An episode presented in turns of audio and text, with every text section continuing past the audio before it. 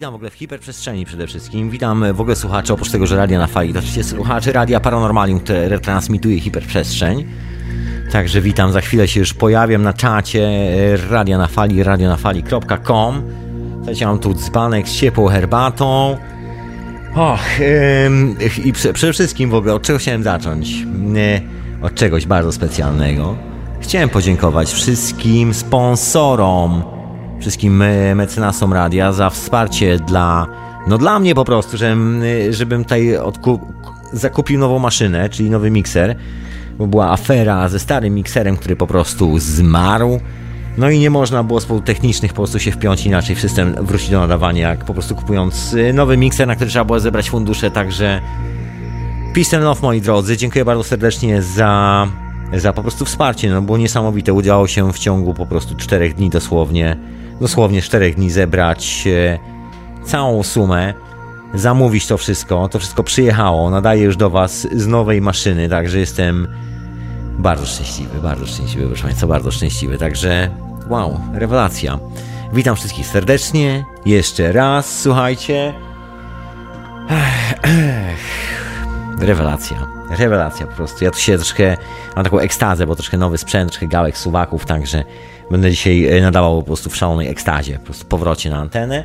A dzisiaj, dzisiaj, dzisiaj, oprócz tego, że e, dziękuję wszystkim sponsorom Peace and Love, to dzisiaj o ścieżkach mocy, o punktach mocy, o liniach energetycznych, o czymś, co się nazywa geomancja. Jest e, traktowane przez oficjalny świat nauki jako nie mniej, nie więcej herezję. Ciekawe, ciekawa historia, ciekawa historia. Proszę Państwa, także dzisiaj o tym wszystkim. Będzie troszkę bajek, bo właściwie zacznę troszkę opowieści od bajek, bo to no bo to się okazuje, że to w ogóle taka historia jest troszkę złożona, bo to niby, niby, niby linie, niby chodzi o linie, jakieś tajemnicze drogi i tak dalej, energie takie wręcz opowieści po prostu prababci, dziadków, wszystkie te historie z bajek.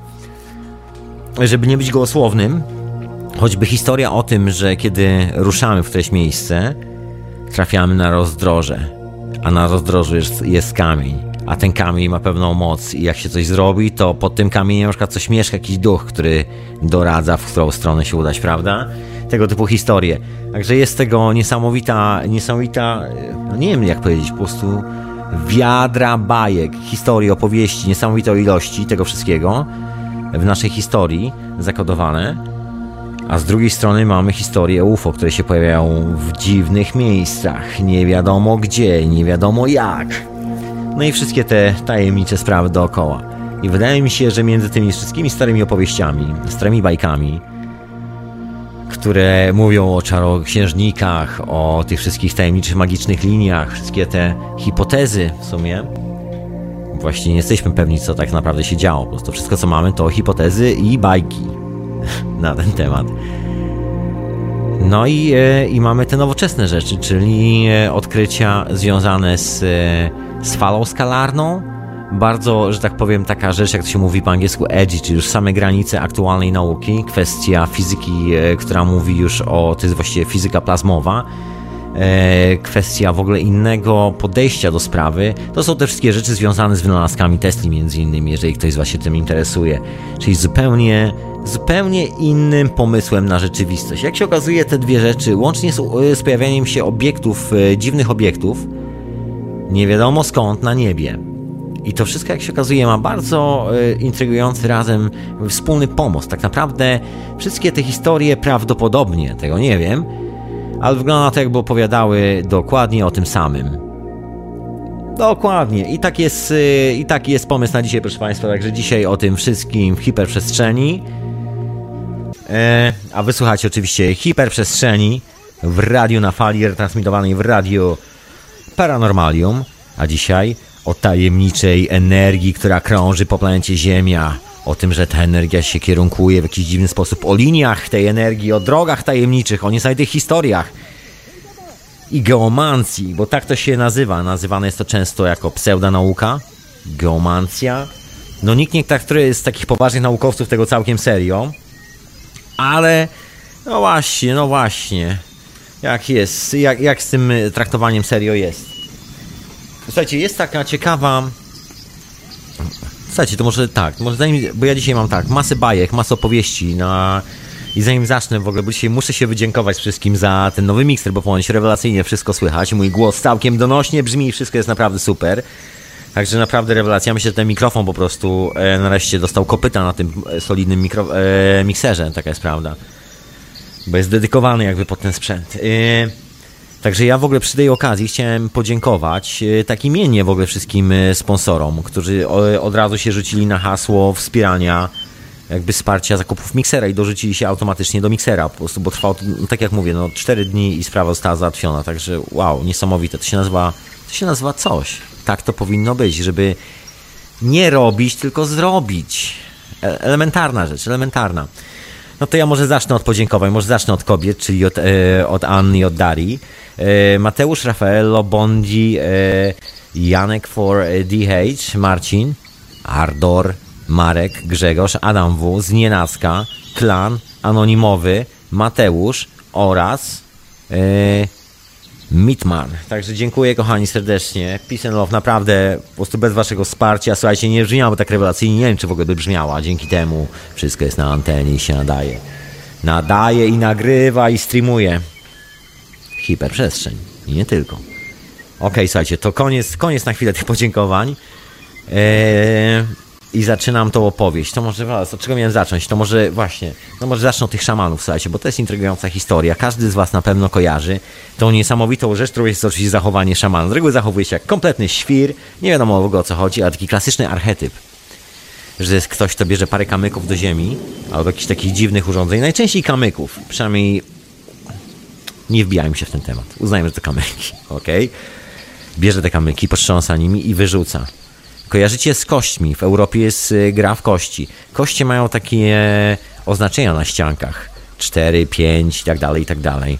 Nie wiem, czy tak jak wspomniałem o geomancji, która jest uznawana za pseudonaukę, geomancja ma swoją historię, bo właściwie geomancja jest... Y, no właśnie, czym jest geomancja? Geomancja jest taką starą wiedzą, która jest bardzo mocno związana właśnie z tym, co taki szaman robi, wyrzucając coś na ziemię i próbując odczytać y, obraz świata z tego, co tam na tej ziemi się, że tak powiem, na tym piasku się wysypie z tych kamyków, które on tam wyrzuca z dłoni. Trochę jak tutaj w radiu na fali wieczorową porą wyrzucam I Ching. Dokładnie ta sama historia. Właściwie I Ching też jest geomancją, de facto.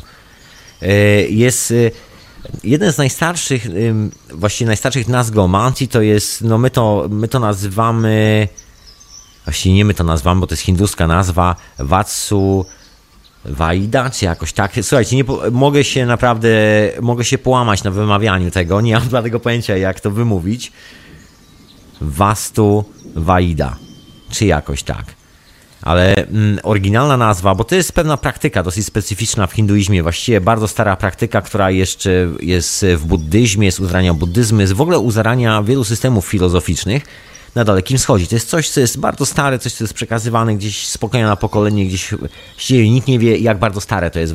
Odnaj korzenie tej wiedzy są odnajdywane właściwie w, może, można powiedzieć, w korzeniach każdego systemu filozoficznego na wschodzie. Taki najstarsza rzecz z najstarszych, można. I to się oryginalnie nazywa Vatsu yy, Shastara, na taką oryginalną hinduską nazwę. No i co to jest? Yy, Teoretycznie oznacza to, że siedziba człowieka, miejsce pochówku jego przodków oraz miejsce świątyń, w których oddaje cześć Bogom, muszą być tak usytuowane, by otaczająca je wokół natura wywierała jak najlepszy wpływ na żyjących i nie tylko. Uważano, że zmarli również mają do tego prawo, dlatego miejsca grobowców czy ołtarzy im poświęconych również powinny znajdować się pod wpływem sprzyjających sił natury. Wierzono bowiem, że duchy zmarłych przodków będą wówczas pomagać żyjącym i wspierać ich.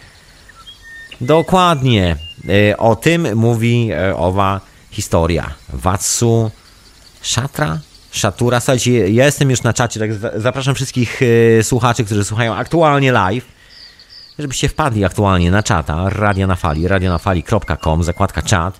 Ja tam już wyrzucam te wszystkie linki, żebyście mogli sobie spokojnie sami przeczytać, co to jest. Ja to oczywiście przed chwilą rzuciłem takim cytatem, nie żebym sam to wymyślił, to oczywiście jest kawałek z Wikipedii, która y, opisuje pod polskim hasłem geomancji jako pseudonaukę. No, czy to taka pseudonauka, to, to dzisiaj... Bo ja mam taką tezę, że to nie jest do końca pseudonauka. Ale to, słuchajcie, Mamy przed sobą troszeczkę czasu i kilka bardzo ciekawych spostrzeżeń na ten temat. W Chinach, słuchajcie, nazywa się to Feng Shui, bo to jest dokładnie to samo. To jest po prostu dokładnie nauka o Ziemi, kosmosie, o tym, jak te wszystkie siły ze sobą funkcjonują. Nikola Tesla nazywał to falą skalarną. E, wiemy z niepotwierdzonych źródeł, że fali skalarnej używają amerykańskie łodzie z napędem e, jądrowym, z napędem atomowym, te wojskowe łodzie podwodne. I to jest taki telefon, e, którego nikt nie jest w stanie zdekodować, że tak powiem, złamać i dowiedzieć się, jak w jaki sposób się komunikują e, z bazą. I w ogóle znaleźć te, tego sposobu na komunikację, bo to jest taka fala, której po prostu nie można złapać. Tajemnicza historia. Jest jeden taki szalony naukowiec w Niemczech, którego imienia chyba teraz nie pamiętam, w tym momencie, który nawet napisał taką bardzo poważną pracę naukową na ten temat. Jest taki bardzo poważny naukowiec, bo to matematyk, który dostał jakąś specjalną nagrodę w Sankt Petersburgu na, dla jednego z największych geniuszy matematycznych aktualnego stulecia. No i ten człowiek wymyślił właśnie telefon też na falę skalarną. Okazało się, że no niestety został zamknięty za to w więzieniu. Ech, taka historia o tym wszystkim. No ale wróćmy troszkę do tych szamanów i do tych wszystkich rzeczy, bo to nam się często opowiadało w dzieciństwie różne niesamowite bajki i my to traktujemy często jako bajki, a w rzeczywistości no właśnie, w rzeczywistości to ma to bardzo dużo wspólnego z tym, o czym wspomniałem na, na samym początku, czyli z czymś, do czego powoli zaczyna przyznawać się nauka, że jest to taka ukryta informacja przed nami. To jest y, no, spisek jak spisek, po prostu wolna energia i wiele innych rzeczy dookoła. I w ogóle sposób, w jaki powinniśmy być może pomyśleć o świecie, jeżeli chcemy się dostać do takich odkryć naukowych i niekoniecznie spalać ropę przez cały czas, tudzież po prostu zmienić naszą cywilizację na lepszą. No i wszystko zaczyna się od tego właśnie szamana, który bierze te, ten swój woreczek, tam mieli jakieś kamyczki, kości, czy cokolwiek tam ma, bierze i wyrzuca to na ziemię. to jest y, właściwie, jeżeli kojarzycie ogrody zen, to jest dokładnie ta sama historia. Są takie ogrody, w których jest dużo piasku, piękny żółty piasek, rozłożone kamyki i chodzi o to, żeby elegancko tymi grabkami dookoła grabić ziemię dookoła tych kamyków, żeby taki był elegancki wzorek, który nigdzie nie ulega załamaniu i nie ma żadnych kantów. I się elegancko tak wszystko, ta fala się tak ładnie rozchodzi. To jest dokładnie to samo, co byście zrobili, jeżeli wzięlibyście kilka porządnych kamieni i zrzucili je do rzeki, albo do jeziora właściwie, najlepiej do jeziora takiego, w którym woda dosyć mocno stoi, dzięki temu można obserwować fale. Nagle okazuje się, że pojawia się fala. To jest dokładnie tak samo, jakbyśmy wzięli trzy połączenia elektryczne, trzy kable i trzy zworki i granie jak przyłożyli. Może by strzeliła jakaś iskra, może byłoby jakieś niezłe widowisko. Być może, słuchajcie, generalnie jest to coś, co nas otacza, coś, co jest naprawdę dookoła. I to, jest nie, I to jest dosyć intrygujące, bo o ile często mówimy w przypadku szamanów, patrząc się na tych ludzi, że ci kolesie są świrami. Przecież jak można z fusów, jak można z kamyków, jak można z kości, jak można z takich rzeczy po prostu wróżyć cokolwiek.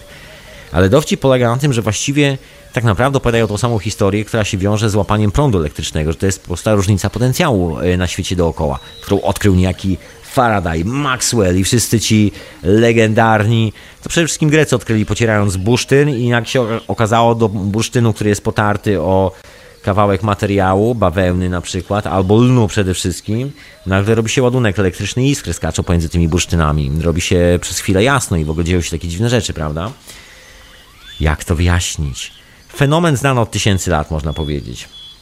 I szamani robią to, tylko że właśnie nie używają bursztynu, robią to dokładnie kamykami wyrzucają coś na powierzchnię Ziemi i szczytują załamania, w jaki sposób to się ułożyło.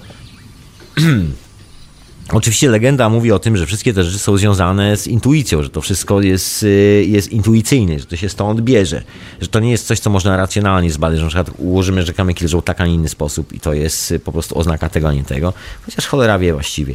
Ja to nie potrafię rzucać tymi kamykami tak z woreczka, także nie znam się na tym, nie powiem wam, co to oznacza i jak się z tym posługiwać. Umiem i chingiem rzucić, co najwyżej.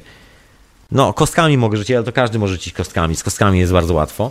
No ale dokładnie geomancja, słuchajcie, ma bardzo dużo wspólnego właśnie z rzucaniem kostkami, gdzie już to zostało sformalizowane, bo w przypadku szamanów to są właśnie takie kamyki i to musi być szaman, to musi człowiek, który wie jak te moce się rozkładają, to, że kamyk zielony leci troszkę bardziej na prawo od czarnego i to oznacza, że w tym momencie człowiek ruszasz w drogę albo cokolwiek tam oznacza. Intrygujące, intrygujące. Słuchajcie, ja wrócę za parę chwil do tego, bo to jest naprawdę intrygujące, ale na razie skoczę troszkę dalej, bo to jest dokładnie ta sama historia, co z rzucaniem kostką, tylko że geomancja właściwie jest bardzo starą nauką. E, bardzo starą. Bardzo starą. Ten polski opis e, w Wikipedii jest troszkę żałosny, bym powiedział. Bardzo żałosny, bo jest e, bardzo ubogi. W geomancji występuje coś takiego jak określenie wszystko ma swój e, podział, każdy kształt ma. Jest coś takiego jak figury geomantyczne. Tak to się nazywa. Geomantic figures. Figury. Jest ich 16. Czyli generalnie, że świat e, i cały taki, cała przestrzeń dookoła nas się dzieli na 16 elementów. Każdy z nich jest takim świętym elementem, jest taki święty podział nauki. Znaczy nie nauki, tylko po prostu świata dookoła, jakby całej naszej percepcji, tego co się dzieje, tego czym jesteśmy i dokąd zmierzamy i skąd przyszliśmy. I każdy z tych 16 wzorków ma swój e, pa, pattern graficzny. To wyglądają, to są takie kwadraciki, tylko że obrócono o 45 stopni. Już wam podsyłam na czata. Tutaj, słuchajcie, już wszystko podsyłam na czata, żeby nie było. Także zapraszam wszystkich słuchaczy serdecznie radionafali.com na czata, tych, którzy słuchają live. Pozdrawiam wszystkich tych, którzy słuchają jako podcastu, bo mają zajęcia i obowiązki w życiu, także yy, tych, tych yy, Was zapraszam, żebyście odwiedzili stronę Radio na Fali, Hiperprzestrzeń. Tam jest zakładka audycje i podcasty, także sobie wskakujcie i zobaczcie hiperprzestrzeń. I granie w, pod tym odcinkiem zawsze są, pod każdym odcinkiem są linki do tych wszystkich rzeczy, o których mówię, także tam spokojnie znajdziecie wszystkie te historie. Ok, bo ja tu, dajcie mi sekundę, bo ja tu muszę powklejać linki na czata. To nie jest takie łatwe, żeby to wszystko opanować w jednym momencie za pomocą jednej ręki. Ok, chyba mi się udało, słuchajcie, chyba mi się udało. No dobra. To ja może, słuchajcie, przeczytam w ogóle opisy do tych, do tych 16 elementów, bo to jest taka troszeczkę jakby taki archetyp świata, z jakich emocji jest zbudowany świat. Bo te wszystkie wierzenia, o czym często mówią, mówię, prawie zawsze mówię, Mówią o emocjach, o tym, że świat jest zbudowany z emocji. Wibracja jest emocją, emocja jest wibracją. Zwał jak zwał, plazma, dobre słowo. I takie nowoczesne. yy... Słuchajcie, bo jest opis, bo każdy z tych 16 e, elementów ma swoją interpretację. Nie wiem, czy właśnie ja może, słuchajcie, może nie będę czytał chyba tych, tej całej e, interpretacji tych wszystkich elementów, bo tego jest trochę. Ja wam po prostu może wkleję linka, może go powiem troszeczkę. Okej, okay, trochę wam powiem, żeby nie było, że nic nie mówię. E, więc generalnie to jest taki główny podział na podstawowe elementy, czyli ogień, powietrze, woda i ziemię. To jest taki platoński jeszcze bym powiedział podział, czyli taki, że świat składa się z tych czterech elementów, a każdy z nich zawiera wszystkie pozostałe. No i oczywiście te wszystkie pozostałe to są te elementy, z których to się e, e, w których to się łączy. Tak e, na przykład 7 dni tygodnia mają podporządkowane 7 planet. No legenda mówi, że w tamtych czasach w ogóle widziano tylko 7 planet na, na niebie, ale tego nie wiemy do końca. No i oprócz tego jest to podporządkowane pod, to się mówi jakoś święte figury, czy tak to można właściwie nazwać, tak to nazywano, i e, fig figury nokturny, taka po prostu alchemiczne, po prostu średniowieczne nazwy. Ja właściwie nawet nie wiem za bardzo co chodzi, bo oni strasznie pokręcone wszystkie rzeczy robili. Kiedyś opowiadałem z tej okazji, że e, e, no opowiadałem wam zdaje się kilka rzeczy na temat właśnie takich e, no bo to nie są astronomiczne, to są e, właśnie alchemiczne, heretyckie podejście do astronomii jest coś zupełnie innego, że tak powiem. No dobra, ale wracajmy do znaczeń tych, tych figur e, geomagnetycznych. Geomantycznych, przepraszam, geomantycznych. No więc pierwsza figura to jest droga, the way. Kolejna jest, yy, zdaje się, czekajcie, mam tu, je, yy, kolejna yy, reprezentuje, właśnie, Przepraszam bardzo, jak zwykle zamieszanie, widzę, że są dwa różne tłumaczenia i każde z tych tłumaczeń mówi zupełnie inną rzecz. No ale jedna reprezentuje mniej więcej coś takiego jak... E... Aha, już wiem, przepraszam bardzo, okej, okay, przepraszam bardzo. Jak zwykle się pomyliłem i nie czytam w kolejności, to może przepraszam, w... bo są dwa rodzaje kolejności, po numerach i po figurach, jak się okazuje. Wiecie, nie jestem alchemikiem takim specjalistycznym, także się troszeczkę mogę czasami walnąć, ale dobrze, mam tu przypadkiem e, notatki, także dobra, lecę z tą opowieścią e, dalej. No więc via to termin określający drogę lub ulicę, czyli generalnie ruszasz w drogę. E, kolejny punkt to jest koniukt, czyli łączenie się z łaciny, jednoczenie się, bo to wszystko ma swoje łacińskie nazwy. Kolejny to jest fortuna major, czyli wielkie szczęście. Kolejny to jest populus, no czyli no tłum, e, dużo ludzi. Popu no, bo, no dokładnie, tłum ludzi. E, kolejny to jest... E, karcer, czyli więzienie z łaciny, bo to jest cela zdaje się z łaciny, o ile dobrze pamiętam. Kolejny to jest Fortuna Minor, czyli mniejsze szczęście. Acustito, czyli e, co to było? E, to jest pomnażanie, z, z powiększanie dóbr. Latia, czyli wesołość, szczęście, radość. E, Puella to jest panienka. E, amisio, stracony. E, Tristia, chyba tak się poprawnie czyta, czyli żal. Puer to jest chłopiec. Alb, albus to jest śmiertelnie biały. Kolejny z tych znaczków oznacza kapt. To jest głowa, coś. To jest suma wszystkich uczynków, które człowiek zrobił. Głowa smoka, tak to się nazywa. Tak mam tu w podpowiedzi zapisane. I kolejny to jest e, Rebeus, oznacza rubinowy. O, stąd się wzięła w ogóle nazwa Rubin właśnie. E, I ostatni Kaudia oznacza drogę smoka. Porzućcie nadzieję ci, którzy tu wkraczacie. No i to oznaczają wszystkie te znaczki e, geomantyczne, te podstawowe znaczki geomantyczne. No i z tych znaczków się generalnie robi te wszystkie wróżby. To jest troszeczkę tak jak ten szaman, tylko że ten szaman nie ma tego opisanego. Nasza cywilizacja troszkę to uprościła, bo właściwie geomancja skróciła się do takiego zapisu jak właściwie taka zwykła kostka do rzucania, taka kostka do gier. Kolejnym e, dzieckiem geomancji, gdzie ta informacja, wiedza została zakodowana jest tarot, gdzie jakby te 16 elementów, tam jest zdaje się chyba 16 czy ileś tam takich podstawowych kart, gdzie właściwie jest taki odpowiednik jeden do jeden do tym właśnie geomantyczny. No przynajmniej takie legendy, legendy są. Oczywiście wiadomo, że jest jeszcze kilka innych hipotez dookoła tego wszystkiego. Jest taka bardzo ciekawa, słuchajcie, tradycja w, w Azji, w, w Kazachstanie.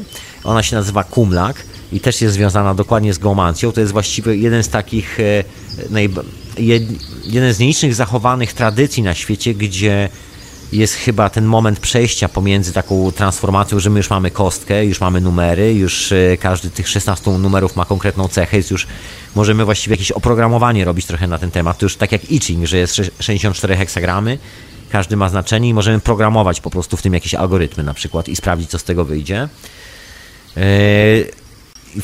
Porównując do takiego bardzo oryginalnego archetypu, czyli takiego bardzo szamańskiego, że to są e, własne amulety, które tylko my znamy, które pracują tylko i wyłącznie z naszą intuicją.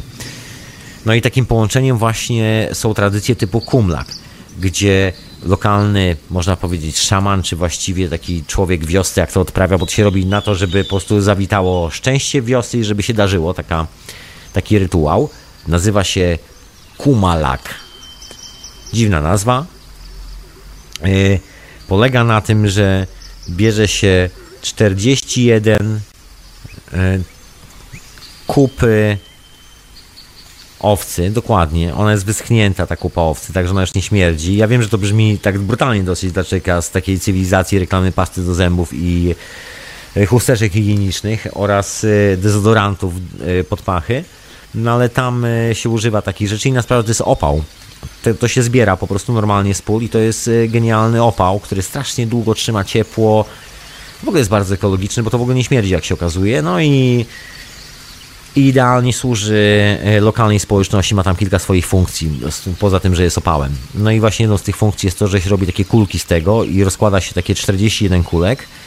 No i pośród tych 41 kulek robi się, te wszystkie kulki później się później kładzie się coś jeszcze, kładzie się później chusteczkę, później chodzi taki, później człowiek, który odprawia tą ceremonię, musi dotknąć każdej z tych kulek e, swoim własnym czołem, tak żeby uaktywnić e, trzecie oko, w cudzysłowie mówiąc. Coś w tym stylu, taka pokręcona historia, naprawdę, do, dosyć elegancko pokręcona. No i e, w ten sposób szczytuje, że tak powiem, przyszłość. On się tam przekłada, jakby układa cztery, te wszystkie kubki, później zbiera na cztery kubki, później z tych każdych kubek odkłada kolejną, kolejną, jak tam ileś tam, ileś tam, ileś. Na końcu zostaje to jest taka zabawa w żetony. No naprawdę nie będę wam to opowiadał zasad, bo to trochę jak opowiadać zasady gry w krykieta w radiu. Troszkę, nikt nie jest w stanie tego wytrzymać na żywca. Iching, Iching jeszcze jest do ogarnięcia, bo Iching właśnie takie systemy matematyczne już są dla nas do ogarnięcia, my to kumamy, a w tym właśnie w takich tradycjach jak Kumulak jest takie, no nie wiem, dziwne to jest troszeczkę. Na podstawie Kumulaka w ogóle zrobiono grę, która jest bardzo popularna w ogóle w tamtej części Azji, on się normalnie gra w tą, e, w tą grę, jaką, ach nie pamiętam ona swoją nazwę pokręconą, zaraz wam dam linka, bo gdzieś tutaj sobie specjalnie zapisałem te wszystkie linki, po to, żeby później wam podrzucać te wszystkie sprawy. To się nazywa Togus y, y, Kurgol, gra, którą y, zrobiono z tych która jest, no nie wiem, jakby kolejnym krokiem z tej przepowiedni, bo normalnie to funkcjonuje jako taka przepowiednia, jest używane właśnie do wróżenia przyszłości i, i powodzenia dla wioski. A z drugiej strony jest to yy, jakby transformowało to do czegoś takiego jak szachy lokalne, tylko oczywiście nie gra się żadnymi kupami owiec, tylko są takie, gra się nasionami, oryginalnie grało, grało się po prostu nasiona fasoli, robiło się takie przegródki, się tak odsypuje kamyki na przegródki, to też ma jakieś tam swoje zasady. Wkleiłem wam, słuchajcie, to wszystko na czata. Nie będę wam opowiadał o dziwnych, egzotycznych grach gdzieś z Azji, bo naprawdę nie mam pojęcia, jak w te gry grać. I się tylko zamotam i niczego wam nie opowiem. Także zapraszam do linków, tam są wszystkie te rzeczy. Ale generalnie chodzi o to, że jest to, słuchajcie, jedyny taki zachowany, przynajmniej można tak antropologicznie powiedzieć, jeden z nielicznych zachowanych systemów, gdzie jest taki interfejs pomiędzy tym, zanim się zaczęło taką konkretnie opisaną matematyką, którą my już możemy używać w takim alchemicznym znaczeniu, a y, takim oryginalnym, bardzo szamańskim. Gdzieś tam właśnie, gdzieś tam y, w Azji, gdzieś tam pośrodku Azji właśnie to jeszcze przetrwało. Jest do tej pory, słuchajcie, używane, to nie jest wcale nic takiego egzotycznego. W Europie to w ogóle troszeczkę inaczej ewoluowało, poszło w trochę zupełnie innym kierunku. E, no, a w jakim kierunku? W jakim to może ja wam po prostu opowiem, a zanim wam opowiem w jakim kierunku, to też posłuchajmy czegoś, bo mam trochę staroci na dzisiaj, jak zwykle. Eee... No co? Po długiej przerwie, proszę państwa? Dokładnie. To przerwa na muzyczkę, ja tu na herbatkę. Przypominam, że zapraszam wszystkich serdecznie na czata radiowego radionafali.com Także wpadajcie, logujcie się na czata, tam wklejam wszystkie te linki o tych wszystkich grach, tych wszystkich opowieściach. Jeżeli ktoś z Was będzie chciał nauczyć jakichś egzotycznych gier, które są uprawiane tylko i wyłącznie gdzieś w Azji, jest okazja, słuchajcie, jest taka gra. Przypomina to, kurczę, była taka, nie wiem czy to Mahjong się nazywa, czy jakoś tak. Ma się takie żetony, czarne i białe. Bardzo podobny klimacik gry, takie, i się przekłada te żetony na takim, w takim drewnianym pudełku. Kurde, nie pamiętam, no noga jestem straszna z takich, e, z takich gier. W ogóle jest fatalna pamięć takich rzeczy. E, ale jakby ktoś e, mógł mi podpowiedzieć na czacie, to zapraszam serdecznie. Radio na fali. Retransmitowane w Radiu Paranormalium. Hiperprzestrzeń. Ja mam na imię Tomek. Uhu.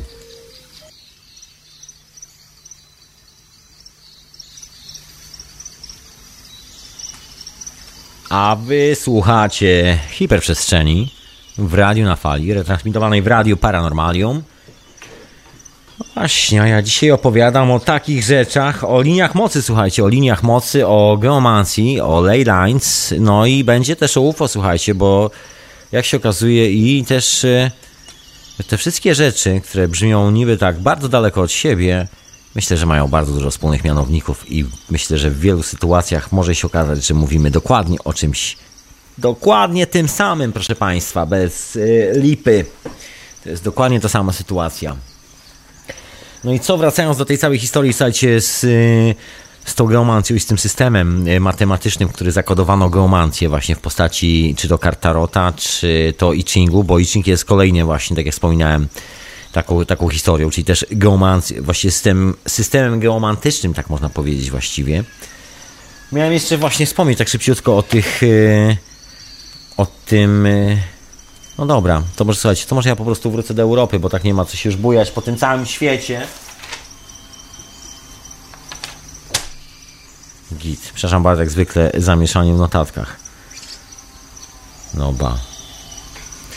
Okej, okay, dobra, to powiem wam jeszcze jedną rzecz, mam taką, y, to dla wszystkich maniaków y, takich graficznych przedstawień, jak, skoro już jestem w tej geomancji, tych wzorkach i tych y, kostkach, te, kartach tarota i tak dalej, to tak szybko wam opowiem o jednej rzeczy że e, jeżeli narysujecie sobie krzyż, ale tak w drugą stronę, do góry nogami, to co Kościół katolicki na przykład uznaje za jakąś herezję, prawda? Straszną. To nie do końca jest herezja, to się wzięło skądinąd. Jeżeli teraz wyobrazicie sobie, że krzyż nie jest de facto krzyżem, tylko składa się z kropek.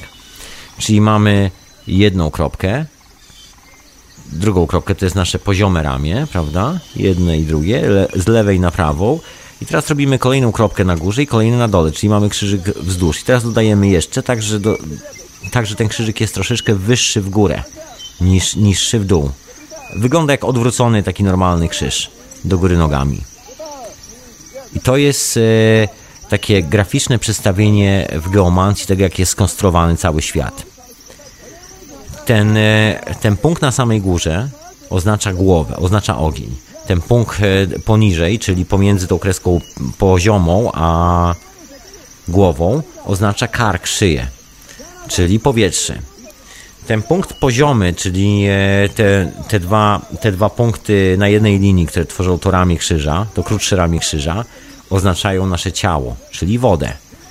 A ten punkt na samym dole, ten, który jest końcem krzyża, jeżeli go odwrócimy do góry nogami, oznacza dokładnie nasze stopy, czyli ziemię. Jest to oryginalne znaczenie odwróconego krzyża, które zostało no, zmanipulowane potwornie, no ale to już inna historia o tych manipulacjach, o którym się nawet nie chcę rozmawiać dzisiaj specjalnie, bo to nawet nie ma sensu. To jest ten tajemniczy y, krzyż, to jest ten y, element, który się wszędzie pojawia we wszystkich możliwych systemach filozoficznych, wszędzie, gdzie tylko się da wbić łopatę i się wykopuje jakieś bardzo stare kultury, które pozostawiły po sobie ślady. Zawsze znajdujemy graficzne przedstawienie krzyża. Jest taki, y, że tak powiem, oczywista rzecz.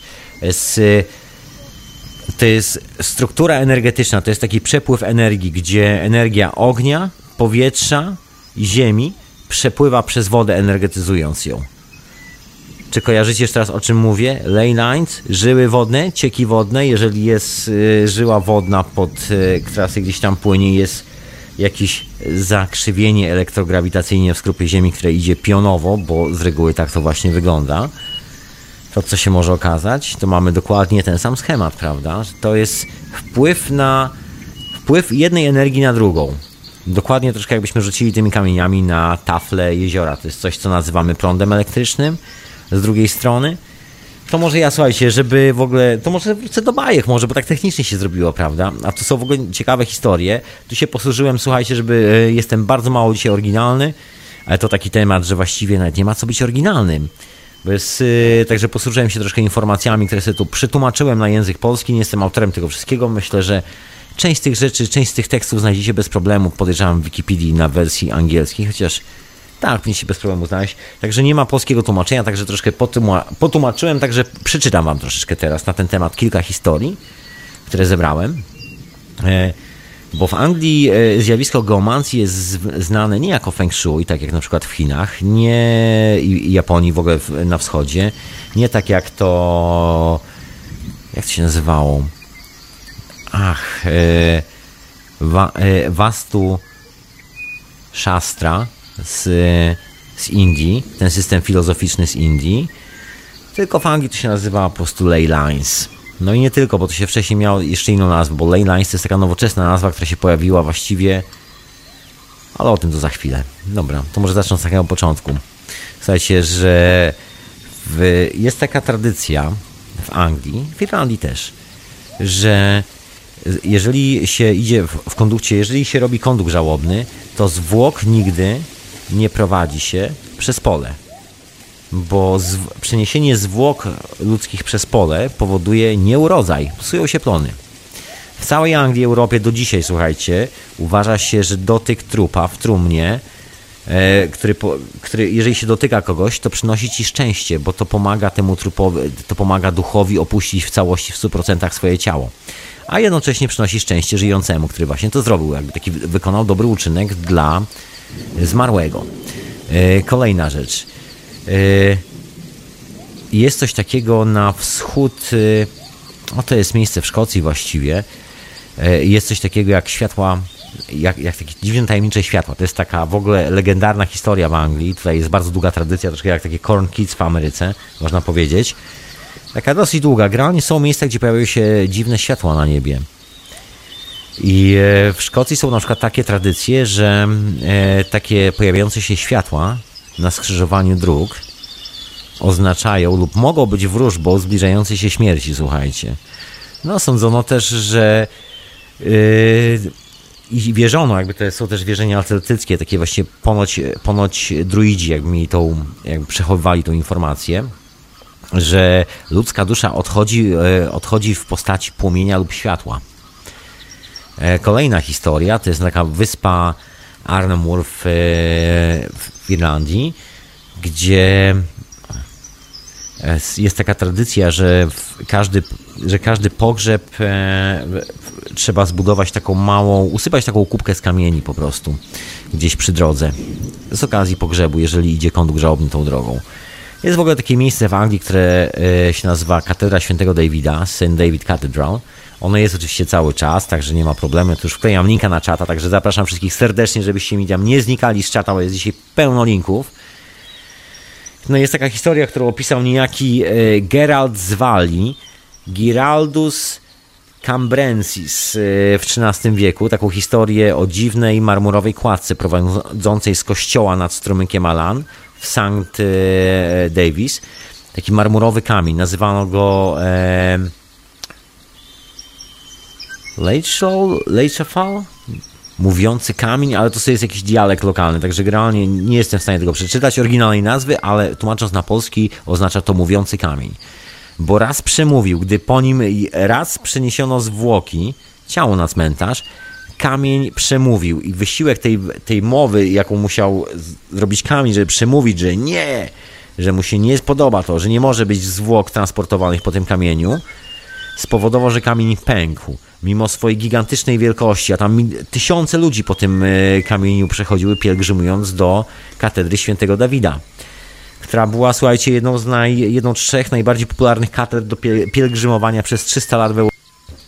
Taka historia z tą katedrą. No i ten kamień, słuchajcie, pękł wtedy, jak przeprowadzono zwłoki po nim. No i od tamtej pory E, ponieważ był potężny, ponoć wielki. Zapis mówi, że tam 3 metrów długości, 3 szerokości, 9 grubości, czy jakoś tak. Taki gigantyczny marmurowy kamień, kładka, taki most, nie wiadomo jak stary, prawdopodobnie neolityczny zabytek. Kto to wie, że pękł mimo swojej wielkości. I że pomimo, że był w stanie znieść ciężar tysięcy pielgrzymów, to pękł. I wiara w to wydarzenie, słuchajcie, była tak powszechna, że nigdy więcej zwłoki nie zostały transportowane, y, przeniesione po tym moście. A ten most został zastąpiony innym w tysiąc, y, znaczy w XVI wieku, a lokalizacja tego oryginalnego już nie jest nam do dzisiaj znana, także cała historia zaginęła, znam ją tylko z kronik, czy jest to prawda, czy nie, nie mam tego pojęcia. Kolejna legenda mówi, słuchajcie, że Merlin przepowiedział śmierć angielskiemu królowi, zdobywcy Irlandii, ranionemu przez człowieka z czerwoną ręką, król Henryk II udał się na pielgrzymkę właśnie do St. David, to właśnie takie popularne miejsce, słuchajcie, po powrocie właśnie z Irlandii, ponieważ oni wtedy wojowali z, Irlandii, z Irlandią, chcieli całą Irlandię, że tak powiem, zawładnąć, ale nie mogli. No i chwalił się yy, ten, że tak powiem, Henryk II, chwalił się, że Merlin jest kłamcą, bo przepowiedział mu, że nigdy nie zdobędzie Irlandii, a on tu już jest w połowie Irlandii. No oczywiście okazało się, że nigdy nie udało mu się zdobyć, że to była prawda, bo Henrykowi II nigdy nie udało się zdobyć całej Irlandii, podbić całej. Także coś w tym jest, taka legenda oczywiście, dookoła, uprzedzam, to są legendy, nie, nie mam żadnych papierów na to, nie ma żadnej zdję żadnego zdjęcia, nie ma zdjęcia na Instagramu z imprezy, y, co było na stole, także no nie wiemy, co się działo. Słuchajcie, jest taka historia o wieśniakach y, w Devon. Devon to jest takie hrabstwo w Anglii, takie bardzo stare, tam jest bardzo dużo zabytków neolitycznych, Ciekawe, ciekawe miejsce w ogóle, bardzo ciekawe. Trochę za Stonehenge dalej. E, bardzo tajemnicze, bardzo dużo dziwnych legend. E, słuchajcie, tam e, była taka historia dawno temu, chyba zdaje się 100 lat temu, że w Mantan, takie, taka mała wioska, podczas przewozu trumień miejscowi przejeżdżali trzy razy wokół cmentarnego krzyża, bo w Anglii często cmentarne krzyże to były oryginalne celtyckie krzyże, które później tylko przechrzczono, bo Celtowie stawiali swoje krzyże, jak przyszli chrześcijanie, to powiedzieli, nie, to teraz już nie jest celtycki krzyż, to teraz jest katolicki krzyż. No i przechcili to wszystko, ale te celtyckie krzyże dalej e, stały w środku pola, czy gdzieś tam na cmentarzach, czy w, w tych e, swoich miejscach i ludzie dalej, że tak powiem, składali cześć dawnym bóstwom, dawnym tradycjom dookoła tych krzyży. No i właśnie wieśniacy z, owego, yy, z owej wioski Manton podczas przewozu trumien przejeżdżali trzy razy wokół cmentarnego krzyża yy, celtyckiego ku irytacji lokalnego wikariusza, którego szlak trafiał. No i generalnie z, w końcu lokalnego wikariusza tak szlak trafił, że, yy, że ci wieśniacy się sprzeciwiają jego po prostu za, zarządzeniom, żeby tego nie robić, tym herezjom. Usunął, usunął ten krzyż. Krzyż został zniszczony. Na przykład taka historia była. E, no w ogóle, słuchajcie, miejsce, gdzie drogi się przecinają są uważane za niebezpieczne, zamieszkałe przez specjalne duchy opiekuńcze. To jest w ogóle dziwna historia, bo przez jednych za niebezpieczne, przez drugich za bezpieczne. Generalnie jedna legenda mówi, że, są, że tam mieszkają właśnie duchy opiekuńcze, bo są to miejsca przejścia, gdzie nasz świat i świat podziemi się przecina wspólnie. Celtycki Bóg Luk wskazuje tam wszystkim właściwą drogę. Jeżeli człowiek jest uczciwy, prawy i tak dalej, to ten Bóg zawsze ci wskaże tą odpowiednią drogę. To jest tak jak w tych wszystkich bajkach, o których wspomniałem na początku, że ten największy głupek z rodziny ten, który poszedł po ratunek dla umierającego, konającego ojca, tylko ten wybrał właściwą drogę na rozstaju dróg, bo tylko ten posłuchał właściwie tego dziwnego kruka, który przyleciał, usiadł na kamieniu, albo zdarzyły się dziwne rzeczy dookoła. Pamiętacie te legendy? Na pewno każdy z was słyszał, przecież każdy czytał jakieś bajki w życiu, prawda? No i wracając do tego celtyckiego Boga, słuchajcie, e, bo, bo ten Bóg to jest właściwie Bóg zmarłych. Błogosławił temu skrzyżowaniowi, e, znaczy każde skrzyżowanie było, błogo, było błogosławione przez tego Boga. No i to jest główny powód, dla którego stawiano tam wszędzie krzyże chrześcijańskie. Teraz już chyba, mam nadzieję, kojarzycie skąd w, w pogańskiej Polsce przy każdym rozstaju dróg stoi no właśnie, co stoi? Krzyżyk? No. Czy Państwo kojarzą wszystkie te historie, jak się ruszy w Polskę, ale taką naprawdę Polskę, Polskę? i to taką z dala od głównych szlaków, to tam wszędzie są te kapliczki, prawda, przy drogach, takie, żeby, żeby coś tam było. Nazywają to kamienie pokłótne na przykład czasami. No jest, jest masy nazw na to, masy nazw. Często ludzie, słuchajcie, to mylą z, z kamieniami milowymi, ponieważ e, dawniej, dawno, dawno temu, też nikt nie wie jak bardzo dawno temu, Rzymianie twierdzą, że to jest ich pomysł. Rzymianie kultywowali tą tradycję, ale ta tradycja wywodziła się jeszcze z czasów Fenicjan, z tego co co niektórzy archeolodzy twierdzą, to jak zwykle są e, stanowiska, jak zwykle e, kontrowersje, kontrowersje słuchajcie dookoła zawsze. Nigdy nie wiadomo, kto ma rację. No ale e, Rzymianie jako pierwsi używali tych kamieni, oficjalnie tych kamieni, kamieni milowych do oznaczania traktów i dróg. I granie co, przeliczając na angielski mile, to jest chyba 1,800 coś tam, czy 1 ósma mili, jakoś tak był stawiany właśnie taki kamień drogowy. No i wiadomo było, że się idzie wzdłuż szlaku. No ale to też nie była rzymska tradycja, to tylko kamienie milowe, które są dosyć specyficzne i spotyka je się często w zachodniej Polsce, bo akurat tak się zdarzyło, że w 1830 tam którymś roku cesarz Niemiec i Austro-Węgier się tak umówili, i, e, że wracają do tradycji kamieni milowych i że przy każdej drodze w Niemczech będą stały kamienie milowe, w ogóle w cesarstwie też. Y, taką tradycją jak w starożytnym Rzymie. Także często ludzie akurat mylą w Polsce te kamienie milowe z czasów y, Franciszka Józefa, czy sprzed Franciszka Józefa, z takimi prawdziwymi. Ja mówię o tych kamieniach, które są na rozstaju i rozdrożu, tam gdzie bardzo często są kapliczki.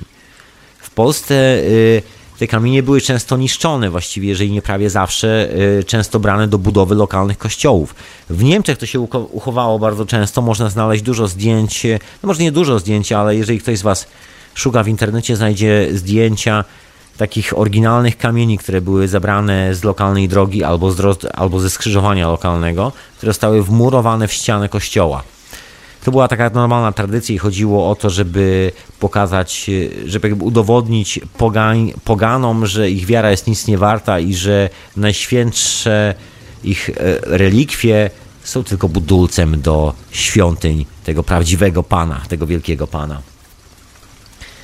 No i Gralin bardzo, bardzo mocno to niszczono, ale słuchajcie, wracajmy do tej całej opowieści, słuchajcie, bo do tego celtyckiego boga y, Luga, który wskazuje wszystkim właściwym, właściwą drogę w takich miejscach, jest takim przewodnikiem e, podążający, podążającym śladami podróżnych, który jest takim duchem opiekuńczym, który idzie troszkę za nami, jeżeli wyruszamy w długą drogę, to jest, bo jest jednocześnie Bogiem zmarłych i jednocześnie błogosławił każde skrzyżowanie, każdy rozstaj dróg, dlatego później właśnie tam stawiano te kamienie. Te kamienie miały tą pozytywną moc ponoć.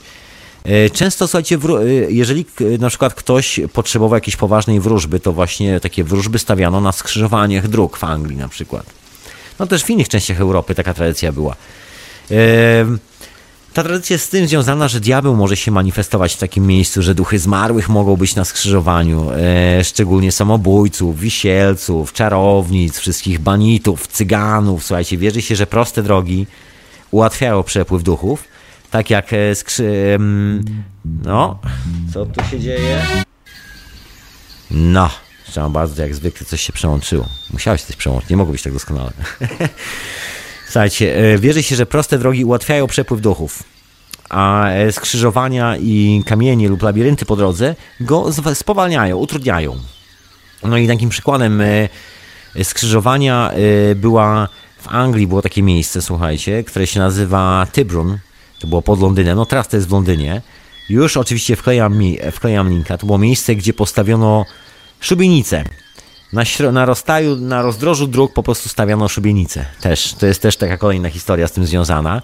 Takie miejsce, gdzie pozbawiano ludzi życia.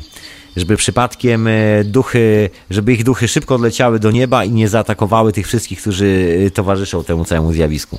Też e, ciekawe, ciekawa historia. Bo niby się mówi, że Europa jest taka chrześcijańska, ale tego chrześcijaństwa to tyle, że co kot napłakał, tak naprawdę, jak człowiek się przyjrzy temu wszystkiemu.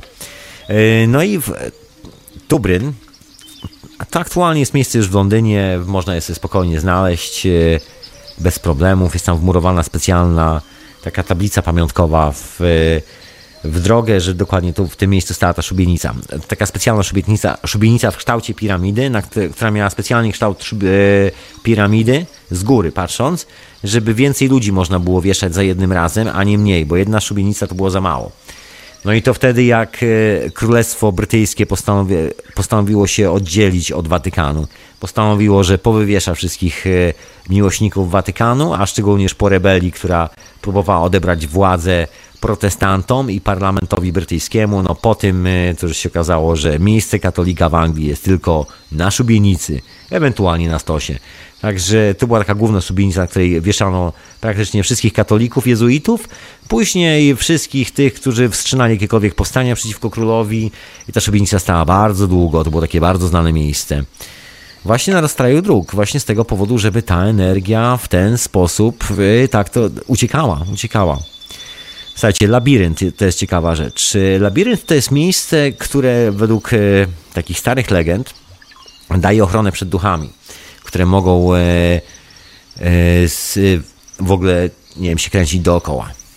To jest jedna rzecz. A kolejna rzecz to jest, myślę, i to jest intrygująca sprawa, bo na pewno wiele z, wielu z Was kojarzy, słuchajcie, to jest e, coś, co każdy doskonale zna. Butelka na oknie, ładna, elegancka, fajnie wyglądająca butelka, z jakimś zasuszonym kwiatem, jakiś fajny wazon, ale szklany. Właśnie chodzi o to, żeby był szklany często przeźroczysty właśnie, z białego szkła. Niekoniecznie kolorowego, ale chodzi o to, żeby był błyszczący, taki półprzeźroczysty, odbijający, żeby był ten efekt lustra. I tam y, zasuszone rzeczy w tym wszystkim. Nie żadne świeże kwiaty, żadne. żadne nie, nie na zasadzie doniczki, nie, że coś tam rośnie, tylko jeżeli już to właśnie woda, albo kamyki w środku, albo szklane kulki w środku. Słuchajcie, to też jest tradycja i to jest y, stara tradycja, która też yy, polega na tym, że to jest ochrona przed duchami, które mogą przeniknąć do mieszkań. Że to, to, są butelki wiedźmy, tak to się nazywało. No dawniej były po prostu okrągłe, nie zawsze były przeźroczyste, były gliniane na przykład, tak oryginalnie.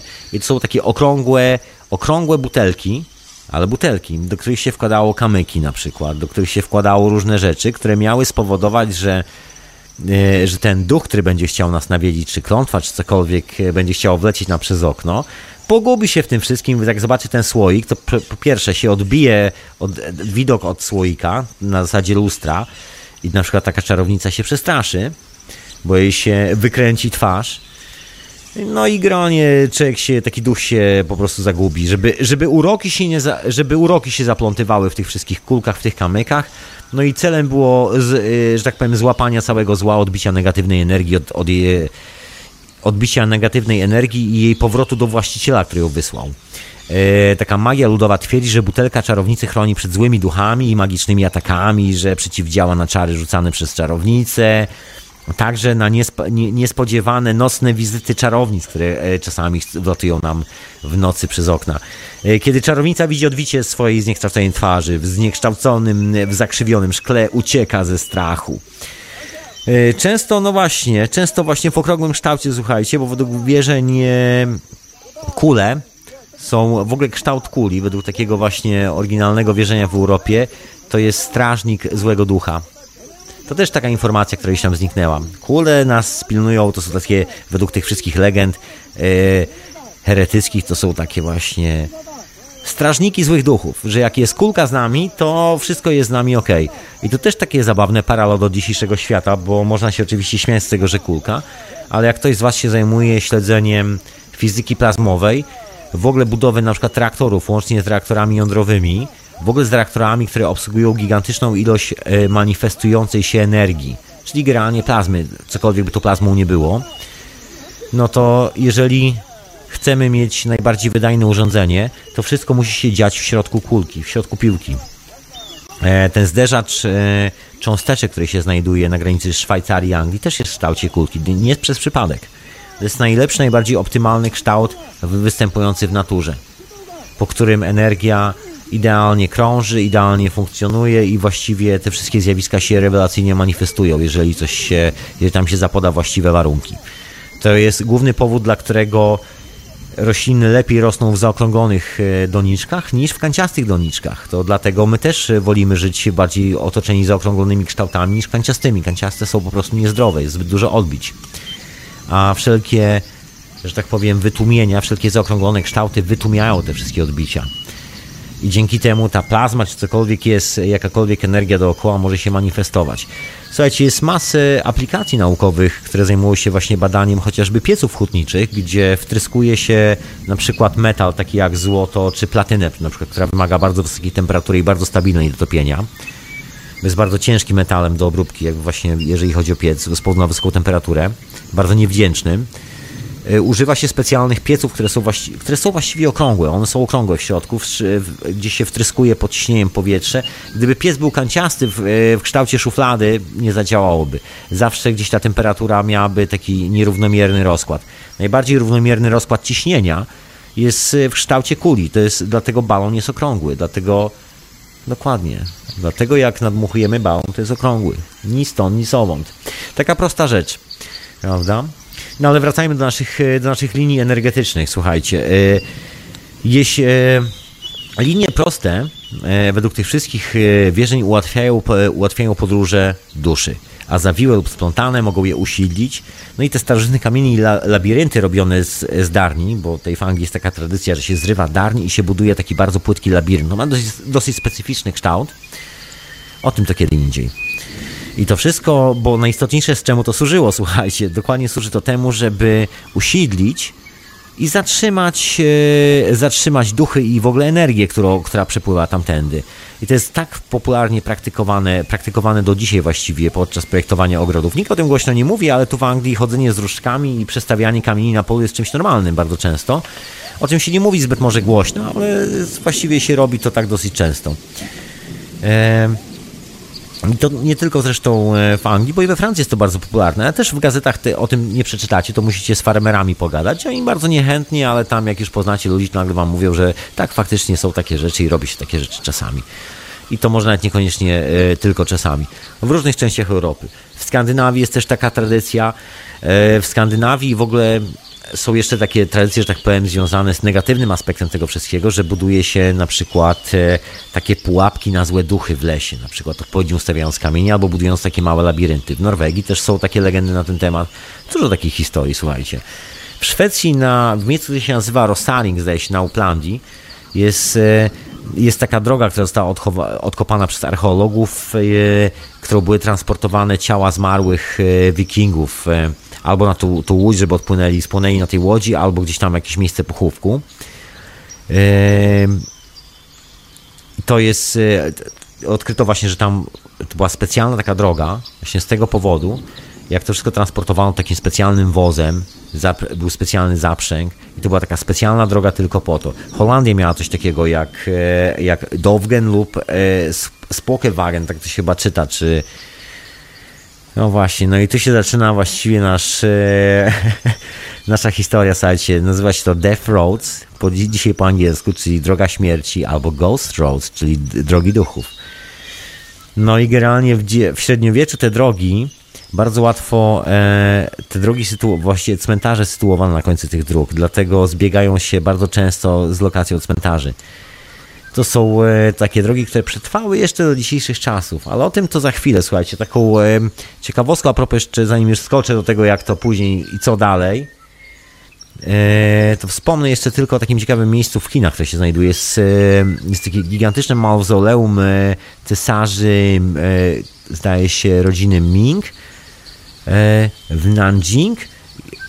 Tak, tak, zdaje się dynastii Ming. I nie tylko, bo tam są pochowani e, dostojnicy rządowi, żołnierze i tak dalej, i tak. Jest taka gigantyczna, gigantyczne mauzoleum wbudowane. No i właściwie całe takie mauzoleum ma, jest, e, hmm, jakby to powiedzieć, e, jest, są specjalne drogi, właściwie jest podzielona na dwa elementy, na dwa światy. Jest specjalna droga dla duchów, która łączy te dwa światy. Właściwie całe, całe to mauzoleum jest zbudowane w ten sposób, żeby duchy przodków, którzy tam zostali pochowani, zamieszkali, elegancko mogli podróżować w kosmos i gdziekolwiek indziej, że mogli elegancko, że tak powiem, opuścić ten świat i bez żadnych problemów i żeby nie było żadnego zamieszania. I te drogi są specjalnie zaprojektowane. Na przykład wzdłuż takich dróg są ustawione gigantyczne, monumentalne rzeźby słoni, albo coś innego, albo są robione specjalne skrzyżowania, gdzie łączą się wszystkie drogi, a po środku stoi rzeźba żółwia, która ma taką stelę na sobie. Na steli jest napisane nazwisko na dostojnika, który został tam gdzieś pochowany prawdopodobnie pod tą stelą, czy jakoś tak. No w ogóle w środku tego wszystkiego stoi gigantyczny kurhan, w którym jest pochowany cesarz Chin ówczesny. No w ogóle niesamowita historia. I te wszystkie drogi zaprojektowano w tym całym kompleksie. To jest gigantyczny kompleks po to, żeby duchy elegancko mogły, że tak powiem, opuścić tą sferę i mogły się dostać tam, gdzie być powinny.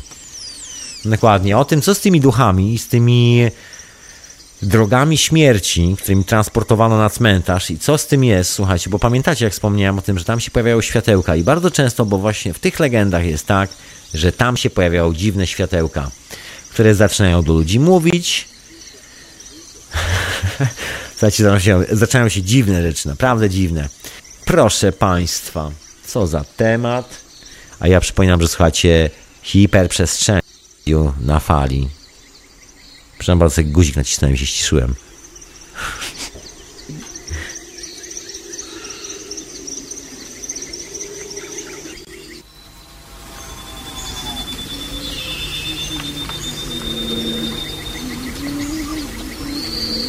A wy oczywiście słuchacie Radia na Fali, audycji Hiperprzestrzenia, na imię Tomek.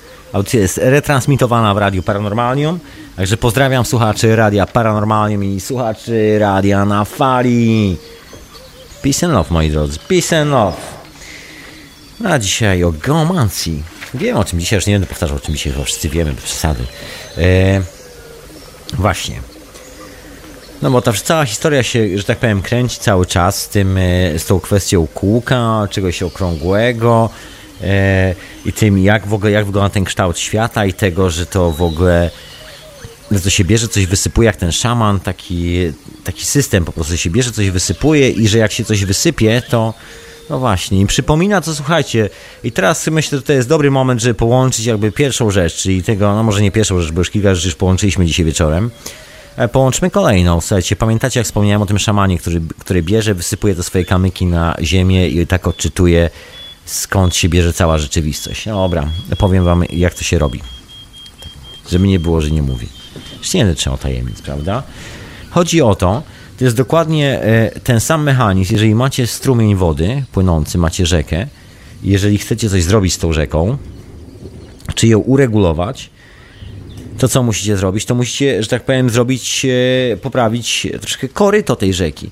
I w, w Austrii oraz w Niemczech robi się tak, że się bierze koparkę, przyjeżdżają panowie geodeci i według pomysłu takiego genialnego wynalazcy, który się nazywał Viktor Schauberger, wyrzucają taką specjalną paraboliczną konstrukcję z kamieni na dnie rzeki, która normalnie z reguły wylewa, zalewa okoliczne pola, zrywa mosty i robi same problemy.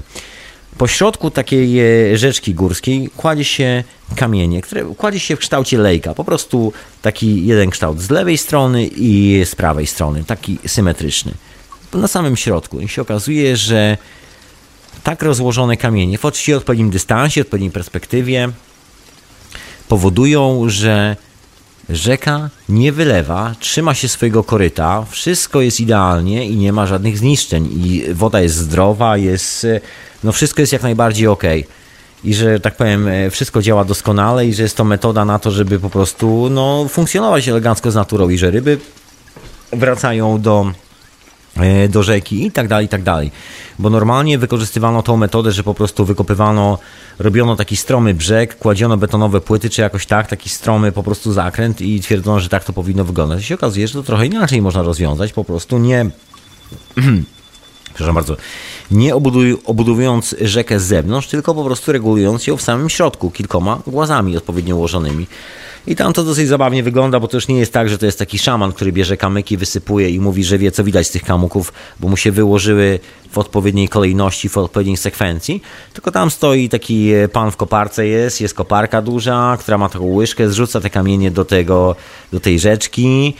E, tam po tych kamykach skacze taki pan w gumofilcach z takim GPS-em w ręku, żeby robić pomiary, czy przypadkiem ten kamień nie jest trochę za daleko albo za, za blisko.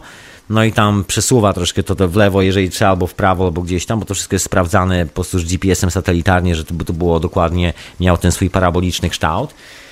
No i co, czary mary? Czary, żadne czary mary. No to się okazuje, że jak najbardziej wszystko ok, bo właściwie to wróżenie to nie jest tylko i wyłącznie wróżenie, przepowiadanie czy dowiadywanie się przyszłości, tylko właściwie takie oryginalne rzucanie tymi wszystkimi przedmiotami, to co robią szamani, nie służy tylko dowiadywaniu się, ale budowaniu też pewnego stanu. Chodzi o to, żeby rozładować energię, że właściwie całą informację, którą się pobiera, pobiera się z rozładowywanej energii, czyli dokładnie tak jak my robimy, bo całą energię, którą my pobieramy, czyli prąd elektryczny, którego używamy, tudzież ogień, cokolwiek, pobieramy z rozładowywania tych wszystkich rzeczy dookoła. Czy rozładowujemy węgiel w piecu, że dzięki temu mamy ogień, czy rozładowujemy coś innego, dzięki czemu mamy prąd.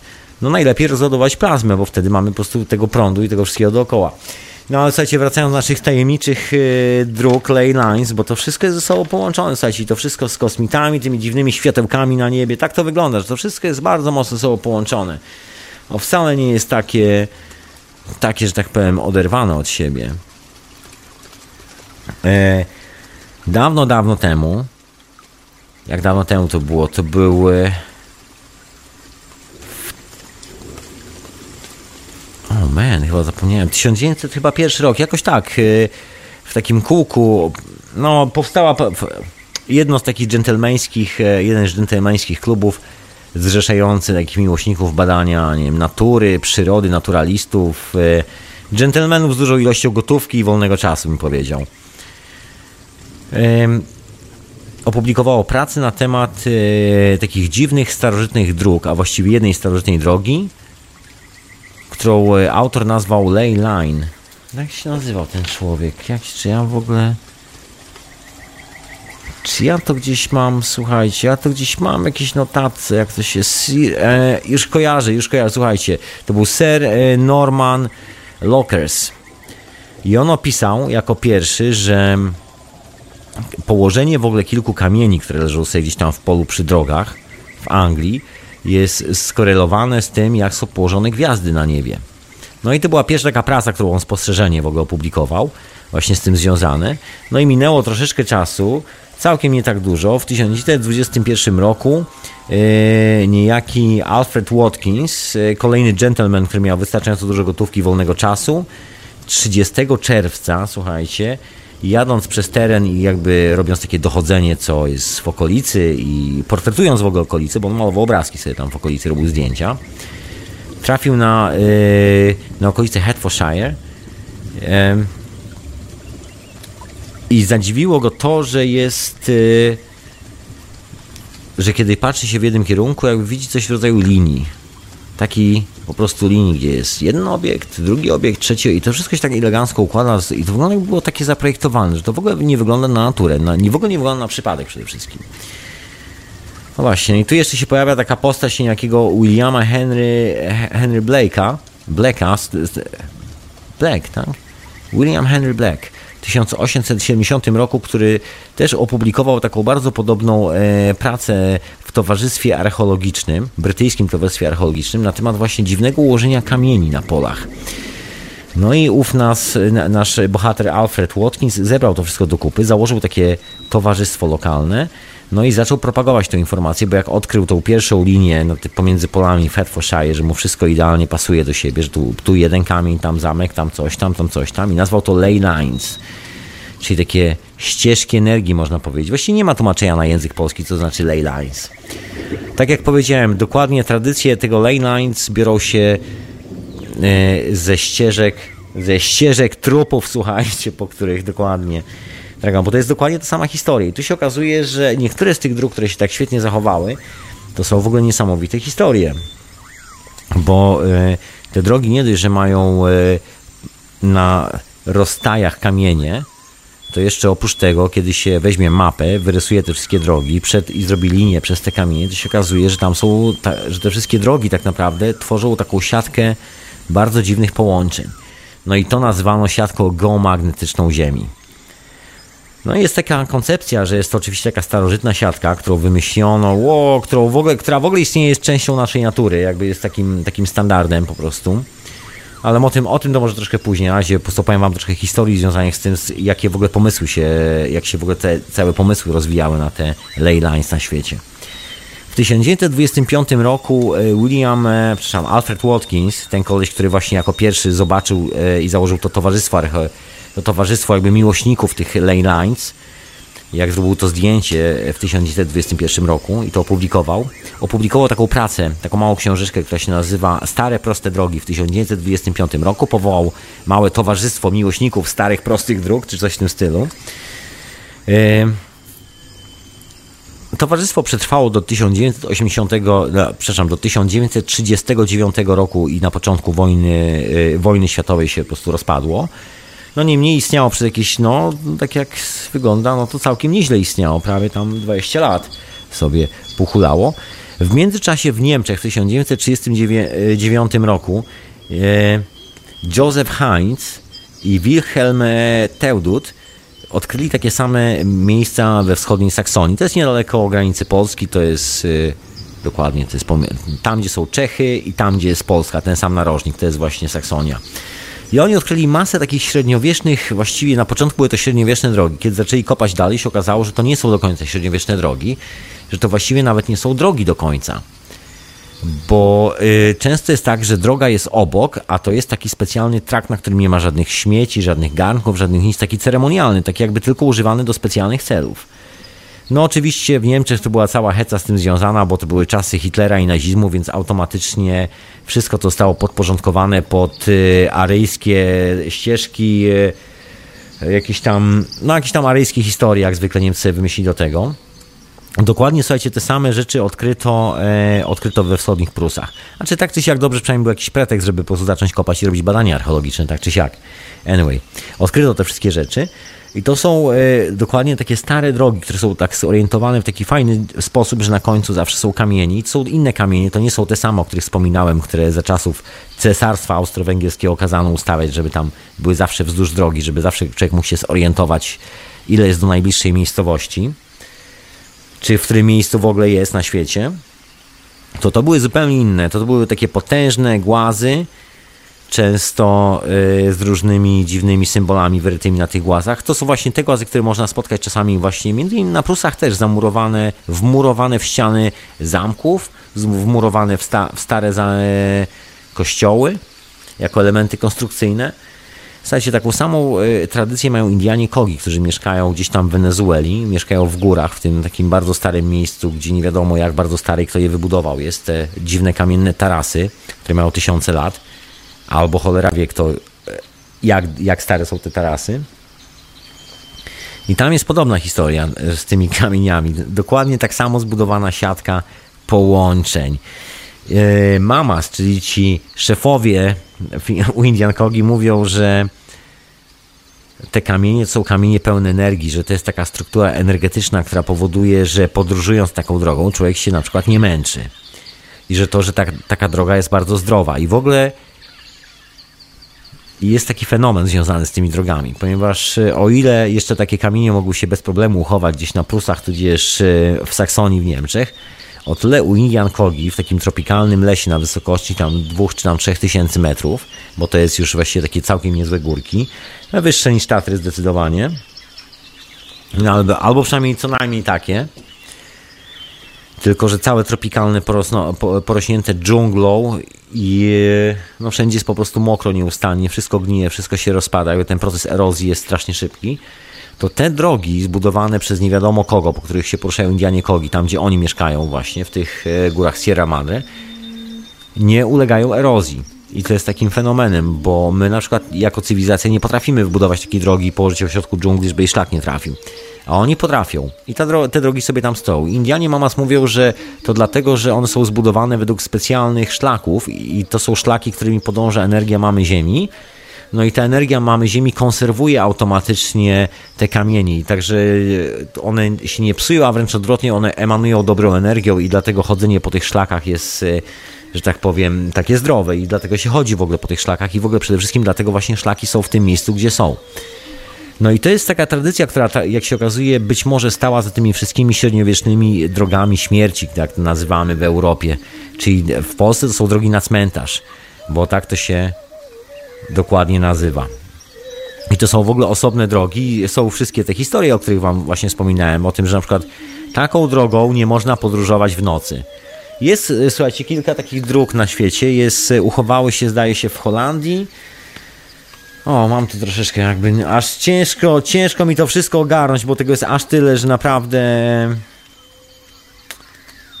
godzinami, słuchajcie, godzinami można by mówić, godzinami.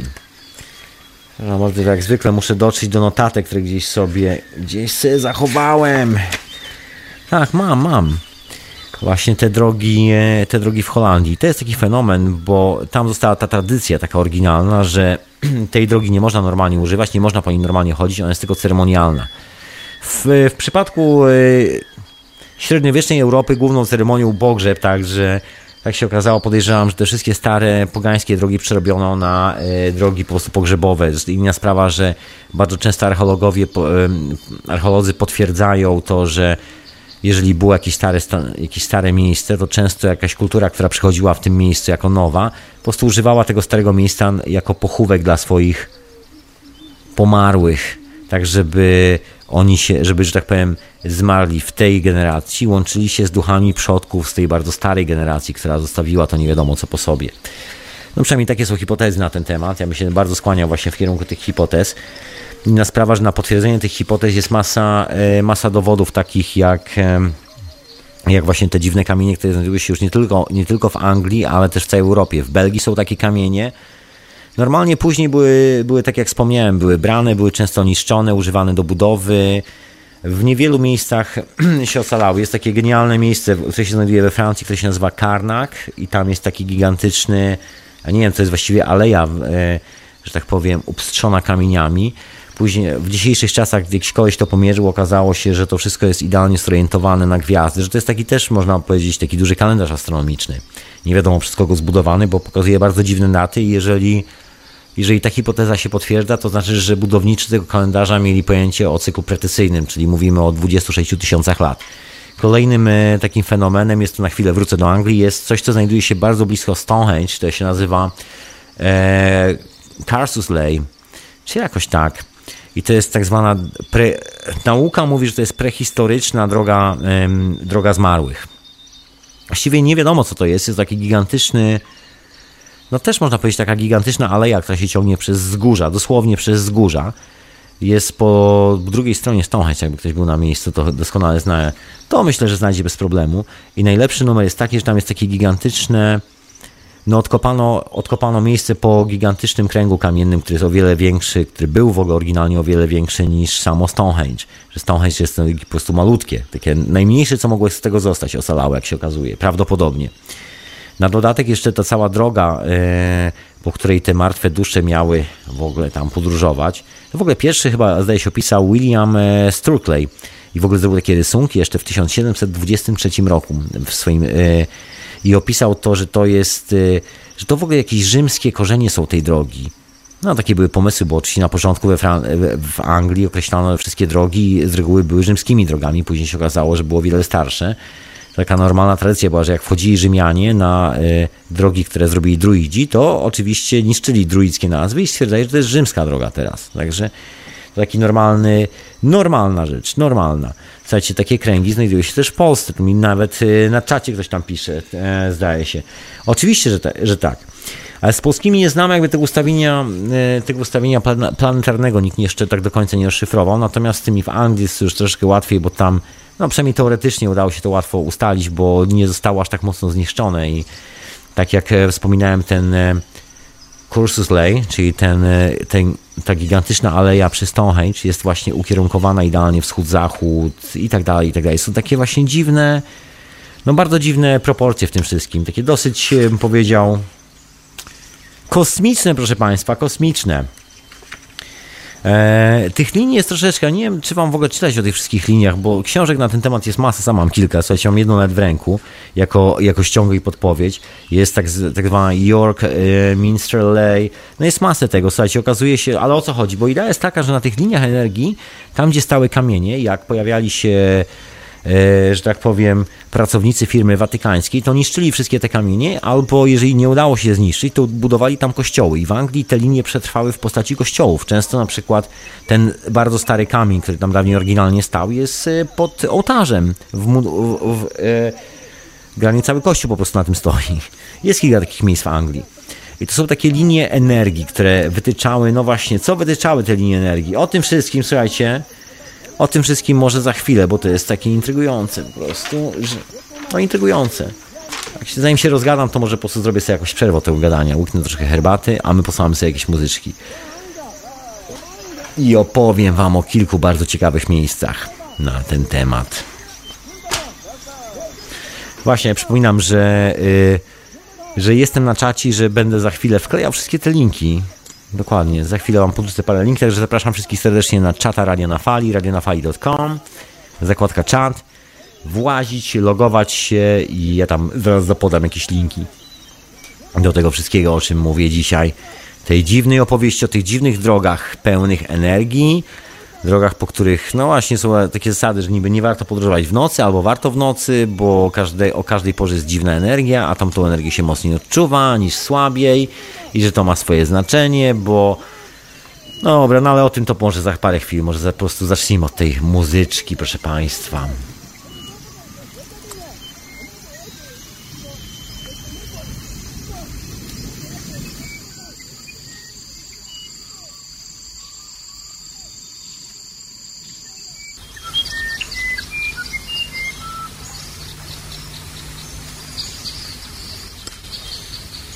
A wysłuchajcie już się Radio na Fali, audycji Hiperprzestrzeń, retransmitowani też w Radiu Paranormalium.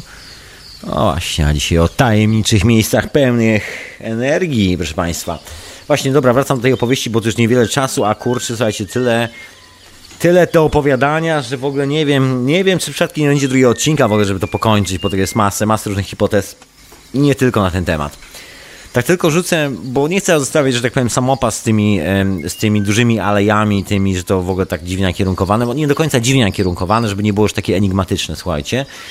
Te dosyć specyficzną sprawą dla tych e, lane lines, tak można to nazwać, dla tych bardzo spektakularnych, dużych miejsc jest ich ustawienie względem wschodów, zachodów, północy i południa że było zabawnie, e, ten system został, że tak powiem, zachowany w, e, w naszej zachodniej astrologii.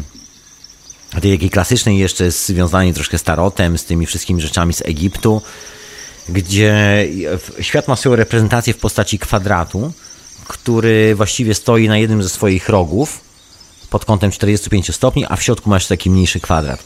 I o co chodzi? Podesłałem właśnie linka na czacie, także znajdziecie bez problemów. To się nazywa e, tak zwane klasyczne elementy, bo to ma swoją nazwę oczywiście, się nazywa klasyczne elementy astrologii. Astrologiczne. E, no i o co chodzi w tym wszystkim? To jest taki e, koncept, że materia w całym świecie, kiedy zmienia swój stan skupienia, bo nic nie stoi w jednym miejscu, wszystko jest ciągle w ruchu, że materia ma dosyć specyficzny, e, dosyć e, taki niezmieniający się cykl. Że ogień zmienia się w ziemię i kiedy zmienia się w ziemię, to po drodze tej zmiany następuje susza. Że kiedy ziemia zmienia się w wodę, robi się zimno. Kiedy woda zmienia się w powietrze, robi się mokro. Kiedy powietrze zmienia się w ogień, robi się gorąco. I te wszystkie punkty znajdują się pomiędzy, czyli pomiędzy powietrzem a ogniem jest gorąc. Dokładnie w połowie drogi, czy jakoś tak.